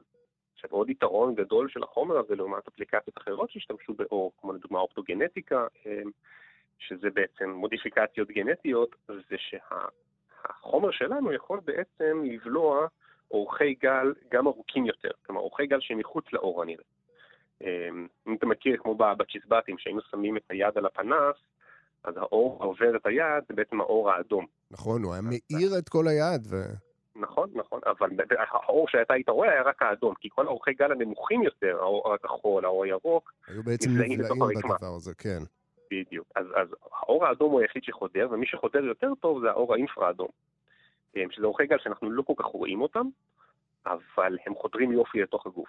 והיתרון של המכשיר שלנו זה שגם באמצעות אורכי גל שהם באינפרה-אדום הקרוב, אנחנו עדיין מסוגלים לשפעל את, ה, את הממברנה הזאת, עדיין מסוגלים לשפעל את, ה, את הפעילות החשמלית, אה, וזה בעצם גורם לנו להאמין שהדבר הזה הוא באמת יהיה אפשר גם ליישם אותו בקליניקה, אה, כי באמת הוא מתגבר על החסם הזה של איך, איך מכניסים אור לתוך הרקמה בצורה שלא, שלא תפגע בשום דבר. כן, אז לב כידוע זו הוא איבר שלמעשה כולו שריר, אז uh, היתרונות של, ה, של הפיתוח הזה בכל מה שנוגע ללב uh, נראה לי די ברור. Um, גם אם אנחנו מדברים עכשיו ברמה תיאורטית uh, של פוטנציאל רחוק, מה עוד אפשר לייצר, או איך אפשר עוד להיעזר בחומר הזה לכל מיני יישומים רפואיים? אני אתן לך דוגמה על, על, על מערכת העצבים. יש לנו במערכת העצבים ההיקפית שלנו, בניגוד למערכת העצבים העצבים המרכזית, שזה המוח ועמוד השדרה, היא יודעת להתחדש. אבל, אבל הבעיה איתה זה שהיא עושה את זה די לאט. כלומר, אם, אם חס וחלילה יש פגיעה ב, ב, בעצבים שלנו, לא יודע, פציעה מתאונת דרכים או משהו כזה, אה, ואז ברגל מערכת העצבים, יש, יש, יש, יש כזה קבוצה של עצבים שיורדים כל הדרך מעמוד השדרה עד לקצה הבוין שלנו. אם חס וחלילה נפגע, נפגעו העצבים האלה, עכשיו מאזור הפגיעה, חזרה עד לקצה הבוהן, העצבים האלה צריכים לגדול. והם גדלים בקצב די איטי, צריכים לגדול חזרה כדי לעצבב מחדש. כן, עד אז יש מין תחושה עמומה כזו, נימול או... אז הבעיה היא שבגלל שגם בני אדם, זה, זה עובד יופי בחולדות ועכברים, אבל בני אדם, גם בגלל שאנחנו גדולים יותר, אז יש פרק זמן מאוד מאוד ארוך שלוקח לרקמה לגדול. ובעצם מה שקורה זה שבזמן הזה יש מין דגרדציה של הצומת הזאת בין, ה, בין העצבים לשריר, וגם כשכבר אה, מחלימים, אז יש כל מיני תופעות כמו אה, תחושות נמלול, או שיתוק אפילו חלקי או מלא, או, או משהו שנקרא נורופסיק uh, pain, שזה בעצם כאב שאין סיבה שיהיה כאב, כלומר לא באמת, קצת כמו בהאוס, מי שראה שהוא, שהוא סובל מכאבים ויש לו צליעה ברגל. כן, מה שנקרא אז... נזק, נזק עצבי, כן? כתוצאה. כן, כן, ממש, המוח חש שכואב ברגל, למרות ש- כן. שאין שום דבר. צריכים לקחת תרופות, אה, אה, אה, משככי כאבים, זה דבר שהוא מאוד מאוד בעייתי. אז המון המון חוקרים מנסים למצוא דרך לזרז את תהליך הרגנרציה הזה של העצבים, ומה שמצאו זה שסימולציה חשמלית היא בעצם מעודדת בצורה מאוד מאוד יפה את קצב הגדילה של העצבים. הבעיה היא שאם אנחנו עכשיו משתילים אלקטרודה, אז אנחנו בסופו של דבר נצטרך גם להוציא את האלקטרודה. הוצאת האלקטרודה, כמו שאמרתי בהתחלה, היא ניתוח שניוני, ש- שיכול מאוד להיות שהנזק ממנו יהיה גדול מהתועלת שהשגנו mm-hmm. בהשתלה.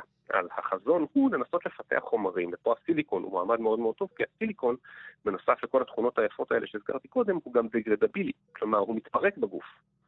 אז אנחנו מקווים שאנחנו נוכל לקחת, ויש ניתוח שממילא עושים בשיקום של החולה, מיד אחרי התאונה, עושים איזה מין ניתוח כזה ש, שמסדרים את העצבים בפנים ובעצם מסדרים את כל ה... שכל העצבים ילכו למקומות הנכונים. בזמן הניתוח הזה אפשר לעטוף את הממרן הסיליקון שלנו סביב העצב, ואז לסגור הכל בעצם כמו בניתוח הרגיל.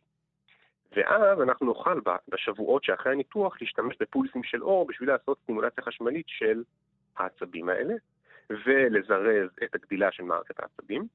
ואחרי ש, שבעצם הממברנה הזאת סיימה את תפקידה, אנחנו פשוט משאירים אותה שם, בתוך כמה חודשים. מתפורר מעצמו. החומר נעלם, בדיוק. מדהים. טוב, אז uh, חדשות, uh, חדשות אופטימיות. כן, כן, בסך יש, הכל. יש עוד עבודה, אבל כן, כן. נהדר, אבל מאוד, כן, התחלה, התחלה מרשימה מאוד. דוקטור חמי רוטנברג מהפקולטה להנדסה ביו-רפואית בטכניון, תודה רבה, בהצלחה. תודה, תודה, ובוקר טוב. רק טוב.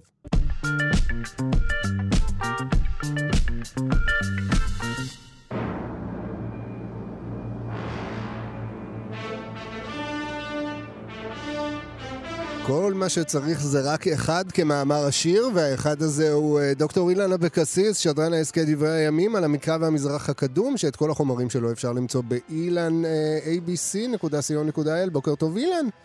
בוקר טוב למאזינים ולך רז, אני כל כך שמח לשמוע אותך שלא באמצעות הטלפון, ואני חייב לומר לך שעד עכשיו השידור באמת באמת אחלה. וואי, תודה רבה, תודה רבה, למרות שאתה יודע, אין, אין צורך להתרגל, מיד שרון תחזור והסדר ישוב על כנו. והכל יהיה בסדר. Uh, תגיד, אנחנו היום הולכים לדבר על uh, uh, עיר כנענית uh, מאוד uh, אפשר לומר אפילו מפוארת או חשובה, נכון? שלא רבים אה, מכירים. אני לא הכרתי. אוגרית. אני מבטא את זה נכון. כן, כן, הוא מבטא את זה באמת יפה. Uh, היום נדבר על העיר המופלאה אוגרית. עכשיו, העיר אוגרית היא עיר נמל uh, בסוריה של ימינו, בתל רס שמרה. זה כמה קילומטרים צפונית uh, ללטקיה, עמוק עמוק בשטח העלאווי. Uh, לא מומלץ לבקר בה בימים האלה. עכשיו, העיר הייתה מרכז עולמי בין המאות ה-15 עד ה-12 לפני הספירה. חרבה, ונדבר על החורבן בהמשך, ונשכחה מלב כל.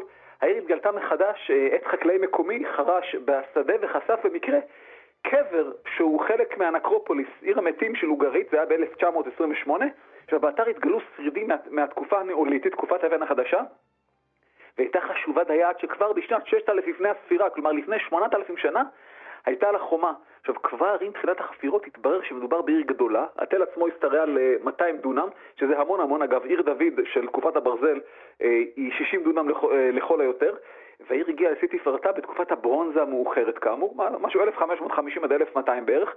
עכשיו, העיר נזכרת גם בתעודות אל-אמרנה. מדובר במכתבים שהתגלו בעיר המצרית אחטאטון, אל-אמרנה בשם הבדואי שלהם. מכתבים זה בעצם ארכיון משרד החוץ המצרי באותה עת. אמצע המאה ה-14, ובמכתבים עולה תמונה של עיר גדולה ומשגשגת, והחופרים הראשונים זיהו נכונה שזה באמת אה, אוגרית שלא ידעו, ידעו עליה רק במקורות ההיסטוריים, אבל הזיהוי התעשר סופית רק כשהתגלה ארכיון העיר כמה שנים אחר כך, ושמה של העיר נזכר במפורש, והארכיון הזה הוא ארכיון מרתק. התגלו בו כ-1,500 לוחות טין הכתובים בכתב היתדות.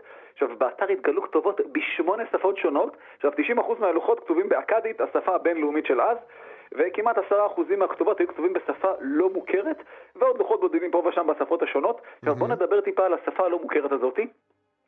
השפה הזו זכתה לשם המתבקש אוגריתית. את השפה קראו ללא בעיה, כי בשלב הזה כבר ידעו לקרוא אה, אה, כתב יתדות. אה, השפה התברר ששפה שמית מערבית הקרובה לעברית, וברשותך רז נלך צעד אחורה ונסביר משהו קטן על כתב יתדות ועד כמה השפה הזו חשובה. אה, הכינוי כתב יתדות הוא כינוי מודרני כמובן, הסיבה לכינוי החינני הזה היא צורת האותיות.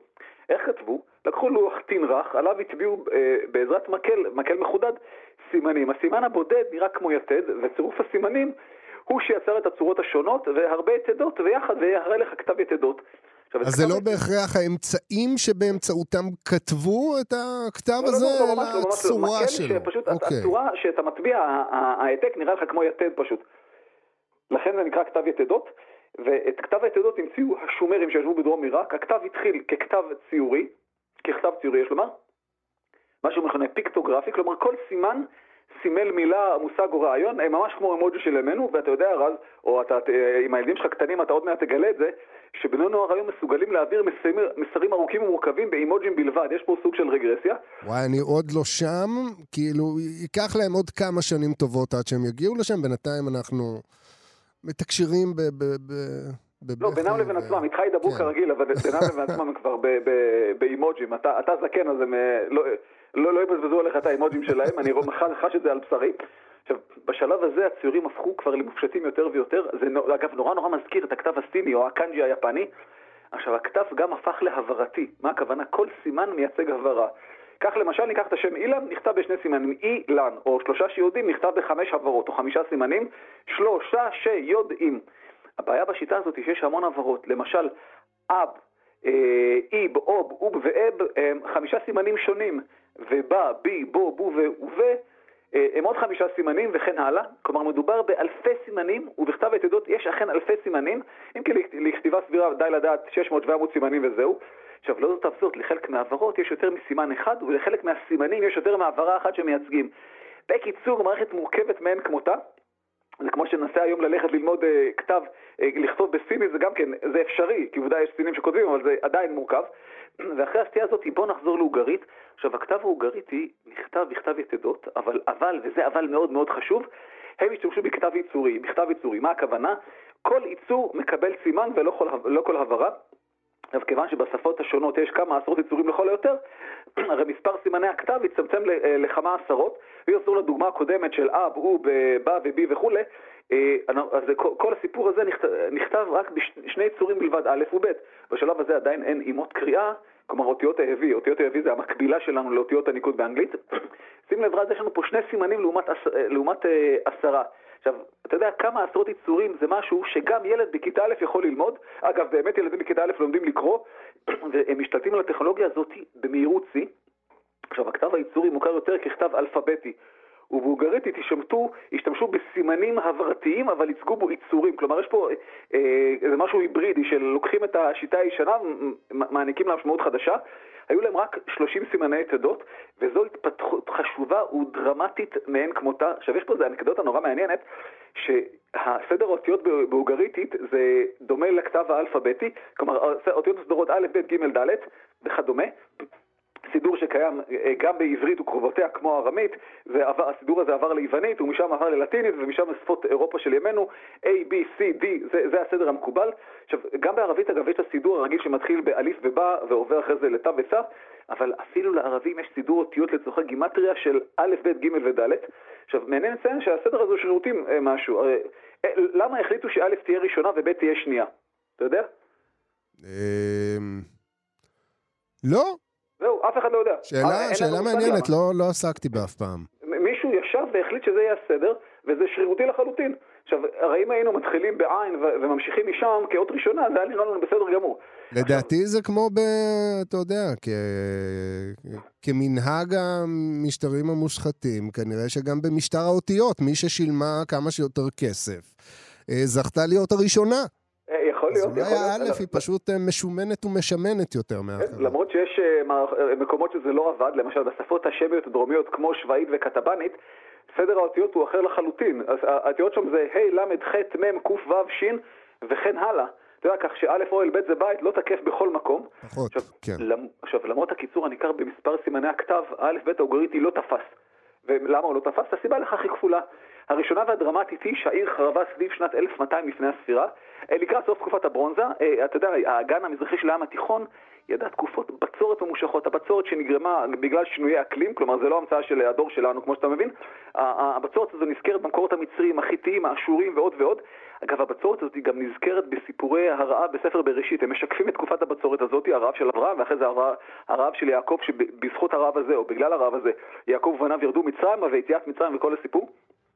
עכשיו, התוצאה של הבצורת הזו, הבצורת מאוד ממושכת, אני מדבר שנים רבות, לא שנה, שנתיים של יורד גשם, אלא כמה שנים ברצף. עכשיו, אנחנו גם היום חיים בעולם של שפע, ואנחנו, קשה לנו להבין אנשים שמתים מרעב. אצלנו בדרך כלל לא מתים מחוסר אוכל, מתים מעודף אוכל. אבל פשוט שם אנשים גבו ברעב, והתוצאה היא פשוט נדידת עמים רחבת היקף. ערב רב מן המערב, המכונה במחקר גויי הים, בתנ"ך הם קרויים פלישתים. הוא הגיע לאזור בחיפוש אחרי מזון, אגב, חלק מהעמים שנדדו, גם עם ישראל באותה תקופה נדד והגיע, ופתאום מופיעים הישראלים, ופתאום מופיעים הארמים, ופתאום מופיעים האדומים והמואבים, כלומר, זו תקופה מאוד מאוד מבולגנת. עכשיו, התנועת העמים האדירה הזאת גרמה גם לחורבן האימפריה החיתית האדירה וגם חורבן הונגרית. אגב, מצרים, שהיא לא תלויה בגשם אלא בנילוס, החזיקה מעמד בשיניים, ככה כמעט התפרקה, אבל ככה באור שיניה. אז כשהעיר חרבה, שיטת הכתב שלה נעלמה יחד איתה. אז רגע, כשאתה אומר שהעיר חרבה, העיר חרבה כי פשוט uh, כולם uh, uh, מתו שם ברעב, נטשו אותה, או שפשוט עמים אחרים באו ופלשו? פלשו, כבשו, הרסו, פלשו, זה, זה מה שאתה עושה כשאתה רעב ואתה כן, מחפש אוכל, אתה מגיע והורס ערים. אתה יכול לראות אגב את הבצורת במזרח התיכון, ובסוריה בזה ש... ויש נדידת, היום יש, אנחנו רואים נדידת עמים אדירה לאירופה, מאפריקה ומאסיה, אנשים נודדים לאירופה. אחת הסיבות זה, זה הרעב, הבצורת שתוקפת את האזורים האלה. שום דבר לא השתנה, כן? עכשיו, זה נורא מעניין כי הטבע האנושי גם לא משתנה, אבל אני רוצה לומר, חוץ מזה שהעיר חרבה ושיטת הכתב שלה נעלמה יחד איתה, יש סיבה אחרת וחשובה לא פחות. עכשיו, במקביל לכתב היתדות העיצורי, ש... הדבר ההיברידי הזה, החימרה הזאת, התפתח כתב יצורי ממש, מה שמכונה כתב פרוטו-כנענית. גם במקרה הזה השתמשו בהתחלה בציורים על מנת לייצג יצורים, למשל אלוף, שזה שור, ייצג את האלף, בית ייצג את הבית, ד' ייצגה את הדלת, מים ייצגו את המם, ככה פשוט צירו ואותו דבר. עכשיו, בשלב מוקדם מאוד הציורים באמת עברו הפשטה, וכך, וכך בסופו של דבר קיבלנו את הכתב הפניקי בו השתמשו העמים במרחב, ונראה שגם היו אלה הארמים שהעבירו את הכתב ליוונים, היוונים לרומאים, משם הוא היסטוריה. עכשיו, לכתב הכנעני היה יתרון אחד אדיר. חומר הכתיבה. עכשיו, כתב יתדות מצריך לוח טין. זה מאוד זול, אתה לוקח אדמה לך בסך הכל, אבל לוח טין הוא מוגבל גם בגודל שלו, עד גודל A4 בערך, וכבד במשקלו. עכשיו, אם תתרגם את התנ"ך לאכדית ותכתוב אותו בכתב יתדות על לוחות טין, אתה תצטרך מחסן קטן במרכז לוגיסטי על מנת לאחסן את היצירה ומשאית בינונית כדי לסחוב אותה מפה לשם. עכשיו, פפירוס הוא קלף, קלף, הם יקרים יותר, נכון, אבל קלי משקל, וגם ניתן לתפור אותם זה לזה, ולכן, ולקבל מגילות עמוקות. מגילות, כן. בדיוק, והתנ"ך, כל התנ"ך עצמו נכנס בכ, בכמה וכמה מגילות בתוך ילקוט צנוע, ואתה יכול לשים את התרמיל הזה על הגב וללכת לגולה, מה שנקרא. וזו הסיבה, אגב, שכבר באימפריה האשורית התחילו לכתוב בארמית בכתב אלפביתי במנהל המלכותי. וזה משפט הסיום, רז. עכשיו, דיברנו עכשיו על הכתב בעיקר צצתינו, אבל בפעם הבאה נדבר על העולם הרוחני של אוגרית, שהוא מרתק וקשור קשר הדוק לתנ"ך. אז זהו, רציתי באמת להמשיך לדבר על אוגרית, אבל נגמר לנו הזמן. גם הייתי רוצה לשמוע בפעם הבאה מה קורה באוגרית עכשיו. האם יש שם בנייני יוקרה? מה, מה בדיוק קורה באזור הזה של העיר אוקיי, של אנחנו נתייחס לזה בפינה הבאה. על הכיפאק, אילן אבקסיס, דוקטור אילן אבקסיס, שדרן ההסכת דברי הימים, על המקרא והמזרח הקדום, אילן ABC.co.il, זה כתובת האתר שבו ניתן למצוא את החומרים שלו. תודה רבה אילן. תודה רבה לך ולמאזינים.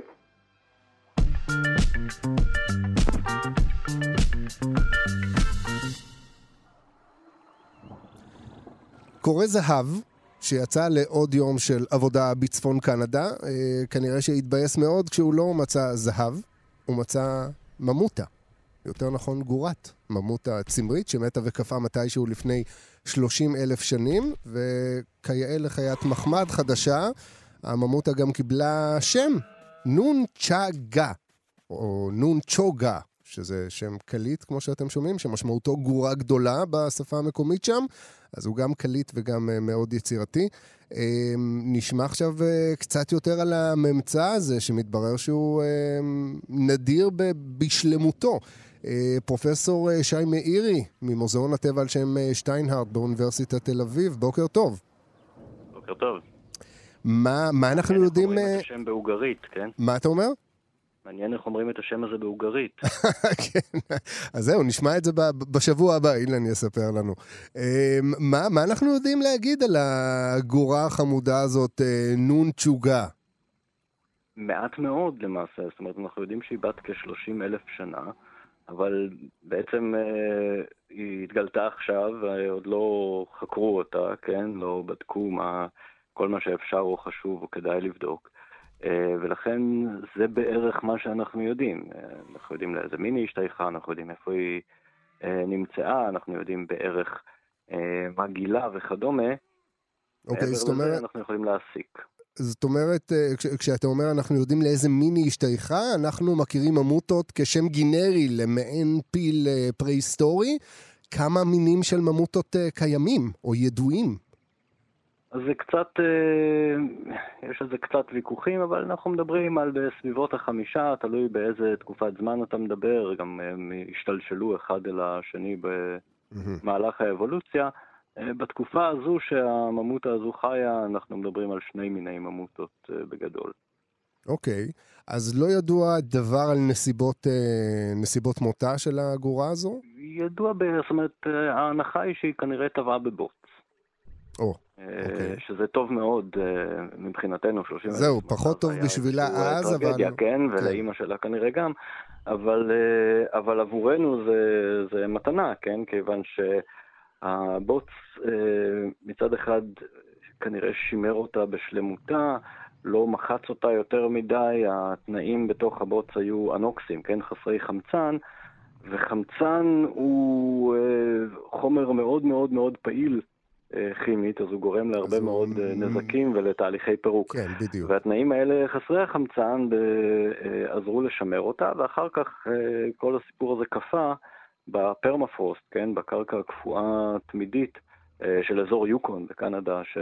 ששם היא נמצאה, מה שאפשר, אפשר בעצם את השימור שלה במשך כל כך הרבה זמן. אז זהו, אז בעצם היו לה ממש את כל התנאים, חוץ מלשרוד כמובן, במלכודת הזאת שהיא נקלעה אליה, היו כל התנאים לשמר אותה אה, עד היום במצב יחסית טוב. אה, בהודעה לעיתונות שהממשלה אה, אה, שם, או הגופים האחראים על הממצא הזה, שחררו, נכתב שהיא נהגה להסתובב לצד סוסי פרא ביזוני ערבות וגם ליד אריה מערות. איך אפשר uh, לקבוע את הדברים האלה, או שמדובר באיזשהו... 아, אנחנו פשוט מכירים את המאובנים של החיות האלה, ולפעמים uh, מה שנקרא סאב פוסילס, כן? חומרים uh, אורגניים שהשתמרו ולא הוחלפו באבן, uh, מאותם אזורים ואותן תקופות. זה לא בדיוק אריה מערות, זה אריה צפון אמריקאי שהיה חי באותן תקופות שהיה גדול בערך פי שניים מה... מהאריה האפריקאי אה, בן זמננו, סוסים התפתחו בצפון אמריקה ואז נעלמו משם אה, רק כדי להגיע מחדש עם הקונקוויסטדורים הספרדים אה, במאה ה-16, אבל אנחנו מכירים את הפאונה של האזור, אנחנו מכירים את הפלורה של האזור באותם זמנים, באותם תקופות. לא, לא כולם השתמרו באותו בור יחד עם הגורה. כן. אז אגב, נקרא לזה המצב המאוד אה, מרשים של, אה, של, אותה, של אותה גרורה, אה, מצב השימור שלה, למרות שלהבנתי כמובן עדיין מדובר בזמן קצר מאוד אחרי, אחרי החשיפה שלה. אמ, במה הוא יכול לסייע לנו כדי להבין אולי קצת יותר על הגורה, על החיים שלה, על הסביבה של אז? אני יודע שבמקרים מסוימים ניתן להסיק מ... בוא נגיד אה, גללים או שרידי צואה כל מיני הרגלי תזונה ודברים מהסוג הזה. אמ, בוא נגיד, המצב השימורי הנהדר שלה יכול אה, לסייע לנו להבין עוד דברים? בהחלט. זאת אומרת, בדרך כלל מה שאנחנו מקבלים אה, כשאנחנו מוצאים ממוטות או בעלי חיים אחרים ש, שמתו בתקופות אה, קדומות כל כך, אנחנו מוצאים עצמות. כי העצמות הם החומרים הקשים ביותר בגוף ומשתמרים הכי טוב. במקרים יותר קיצוניים אנחנו מוצאים רק שיניים שהן עוד יותר חזקות מהעצמות בגלל האמייל, כאן מצאנו רקמות רכות. רקמות רכות, שוב, אה, צריך לראות ולבדוק מה השתמר, אבל דבר ראשון, יש לך מורפולוגיה. אתה רואה למשל חדק. בכל המאובנים של הממוטות, בכל הגולגלות של הממוטות, אתה לא רואה חדק. אה, כי החדק לא משתמר. אבל בגורה הזאת אתה רואה ממש את החדק, רואה את הצורה שלו, את האורך שלו וכדומה. אתה יכול לבדוק, אה, אתה לא צריך גללים, אתה יכול להסתכל ישירות במערכת העיכול יכול להיות שזו גורה מאוד קטנה ו- וכל מה שהיה לה במערכת העיכול זה חלב, אבל יכול להיות שהיא כבר החלה לאכול צמחים, אפשר לדעת בדיוק, אה, בדיוק מסוים מה היא אכלה. אפשר לעשות אה, ביוכימיה אולי לרקמות שלה, לבדוק אה, כל דבר מחומצות שומן להרכבי חלבון. אפשר לבדוק את מערכת הרבייה, שכמובן בגורה כזו היא לא, היא לא מתרבה, אבל כן. עקרונית, הפנטזיה של הרבה אנשים להחזיר לחיים אה, ממוטות באמצעים אה, ביוטכנולוגיים, אז מה שאחד מהדברים שהם מחפשים זה ביציות, כן? אז כמובן ששחלות, אם הן נמצאות ואם הן במצב סביר אצל גורה, יהיו לא מפותחות, אבל אולי אפשר לתת טיפול הורמונלי, משהו כזה, זה עדיין science fiction היום, אנחנו לא כל כן. כך קרובים להחזיר ממוטות לחיים, אה, יש גם ויכוח אז האם, האם זה נכון וראוי או לא. אבל עקרונית זה מאפשר לך ללמוד את הדברים האלה, כן? כן. כל, המער, כל מערכות הגוף, אה, מעור ושיער, היה הצבע שלהם, כן? יש לנו ציורי קיר אה, מהתקופות האלה, אומנם מאירופה, אה, ציורי מערה, אה, אבל האם הם נכונים, או שהם משקפים את החומרים שהיו לצייר או את הדמיון שלו, אה, אז, אז אפשר להסתכל על, ה, על הדברים האלה כשרואים משהו שהוא מעבר לשלד. טוב, אני רציתי לבקש באמת את uh, סליחתך על זה שאני מעלה את העניין הבא, uh, כי דיברנו עליו כמה וכמה פעמים, אבל עדיין שווה לבדוק האם מצב השימור של הגורה לא מאפשר חילוץ של מידע, uh, נקרא לזה פורץ דרך מה-DNA שלה, כדי... Uh... תראה, אה, אין, אין בזה שום מחלוקת, כן? אה, מן הסתם הוא יאפשר... זה דווקא אנחנו במצב טוב גם עם, אה, גם עם עצמות, כן? אה, אשתי למשל, שהיא חוקרת DNA קדום, זה מה שהיא עושה ל... למחייתה, כן, לצורך העניין, אה, היא, במסגרת המחקר שלה, היא מחלצת DNA קדום משרידים של בעלי חיים וצמחים שנמצאו, כן, או שמתו לפני אלפים, אלפים ולפעמים עשרות אלפי שנים. אז אנחנו לא בהכרח חייבים ישירות רקמות רכות בשביל זה. כן. אבל יכול להיות שבאמת, לא, אבל... כן, זה שהרקמות הרכות השתמרו מרמז על זה שה-DNA השתמר כנראה במצב אה, מאוד טוב, שזה בדיוק מה שאנחנו מכירים משרידים מפרמפרוסט, אה, גם בסיביר או במקומות אחרים, מינים אחרים. אבל עדיין לא כזה שיאפשר לנו אה, להדפיס ממוטה. מתי? לא, תראה, יש פה כמה אתגרים. אה, הגנום של הממוטה רוצף כבר, ככל הזכור לי. אה, אבל אנחנו ממש לא, דבר ראשון, DNA זה לא ספר שאפשר אה, לקרוא אותו ולבשל, כן? זה לא ספר בישול. כן. אה, אנחנו צריכים את, את, את האופה, והאופה לא קיים. עדיין. עדיין זה, זה כן, מאוד זה לא חד ערכי כן. להגיע מרצף DNA לאורגניזם כן. שלם ומתפקד. הרעיונות היום של איך אולי לעשות את זה, אה, ואנחנו אפילו לא יודעים לבנות, אנחנו יודעים את הרצף, אבל אנחנו לא, יכולים, לא יודעים נכון. ליצור ממנו מולקולה DNA אה, אה, ארוזה בכרומוזומים באורך של גנום מלא וכדומה. כן. גם אם היינו יודעים לעשות את זה, אז אנחנו צריכים לתת לזה את האריזה, גם את אריזת ה-DNA החלבונית וכדומה, להכניס אותו לתא המתאים, ולכן הרעיון הוא, ופה ממצאים כאלה עשויים לעזור, עם הרבה מזל, זה למצוא את הביצית. כן.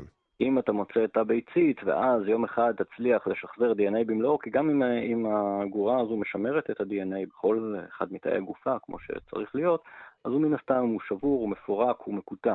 כן. אה, אם נצליח לייצר יום אחד, בעוד 10, 20, 70 שנה, אה, רצף DNA מלא של ממוטה שאפשר לארוז אותו כמו שצריך ולהכניס אותה לכזה תא ביצית, אז אפשר אולי את הביצית הזו אה, אה, לשתול בגוף של פילה אה, מודרנית, כן? כן? ולייצר הריון. זה כרגע הסיכוי הכי טוב שלנו, אלא אם כן, אני יודע, עוד 60 שנה אולי יהיה רחם מלאכותי. אה, כן, אבל עדיין אה, שווה אבל אנחנו עוד לא שם, אבל זה ללא ספק אלה הם צעדים כן. בכיוון הנכון, אם, אם זו המטרה שלך, כן? כן, פרופסור שי מאירי, תודה רבה לך ממוזיאון הטבע על שם שטיינהארט מאוניברסיטת תל אביב. היה מעניין. יום טוב. תודה.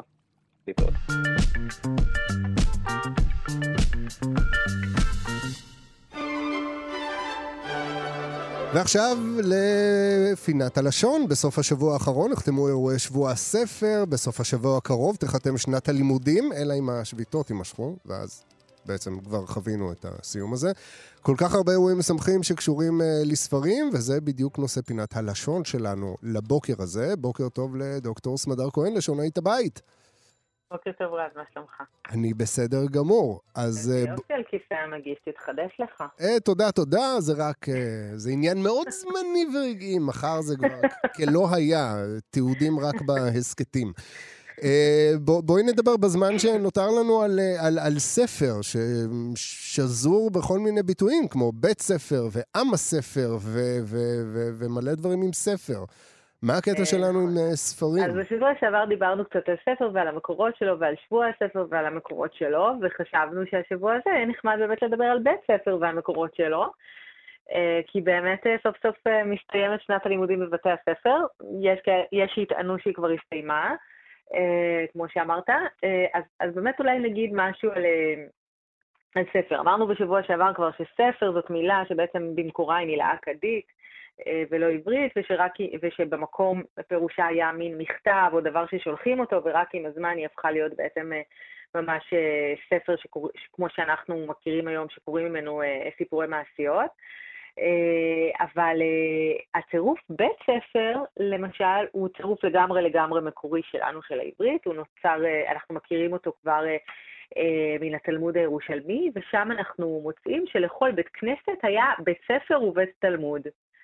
אה, בכל בית כנסת היה בעצם, אה, היו שני, אה, שתי מסגרות נגיד, שתי מסגרות לימוד, אחת היא בית ספר ואחת היא בית תלמוד. ותשאל את עצמך ותאמר, אבל גם בית ספר וגם, וגם בית תלמוד, הרי לומדים בהם, אז מה העניין? מה העניין? ומסבירים, ומסבירים בתלמוד הירושלמי, בית ספר למקרא ובית תלמוד למשנה. כלומר, אנחנו ממש מבינים שבית ספר נקרא על שמו של הדבר שאותו למדו. בית ספר, כלומר המקום שבו למדו את ספר הספרים, ספר התנ"ך, כן? שם למדו מקרא.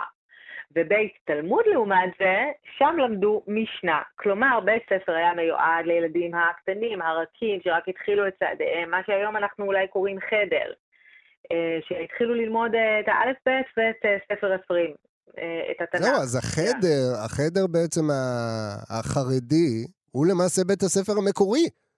נכון, בעצם נכון. כלומר, אה, החיידר ששם מלמדים אה, את האלף-בית מתוך למידת התנ"ך, לא א'-ב' לשמה. אה, לא לומדים א'-ב' רק בשביל לדעת קריאה באופן כללי, אלא לומדים א'-ב' כדי שיוכלו הילדים לקרוא את התנ"ך. את התורה בבית הכנסת. אז כן, אז החדר היום ש, שלומדים בו אה, תלמידים אה, אה, דתיים וחרדים, הוא בעצם בית הספר המקורי, ובית תלמוד הוא אה, בעצם המקום של הילדים היותר גדולים, שכבר היו בשלי וידעו לקרוא, ועלו בעצם לדרגת בוא נלמד משנה. אה, שהיום אנחנו יודעים שנגיד במסגרות החרדיות זה כבר קורה בכיתה ב', ג', ילדים קצת יותר גדולים. אמ, למקום הזה, אגב, שקראו לו בית ספר, גם קראו באותה התקופה, גם אנחנו מוצאים במשנה בית סופר. בית סופר על שם האיש שלימד את מה? את ספר הספרים. זאת אומרת, הכל נגזר... זה הכל, מן... אה, כן. הכל נגזר מן השם של התנ"ך. התנ"ך נחשב להספר. ולכן על שמו הכל, גם הבית של הספר, הספר הספציפי, וגם הבית שבו נמצאים הסופרים.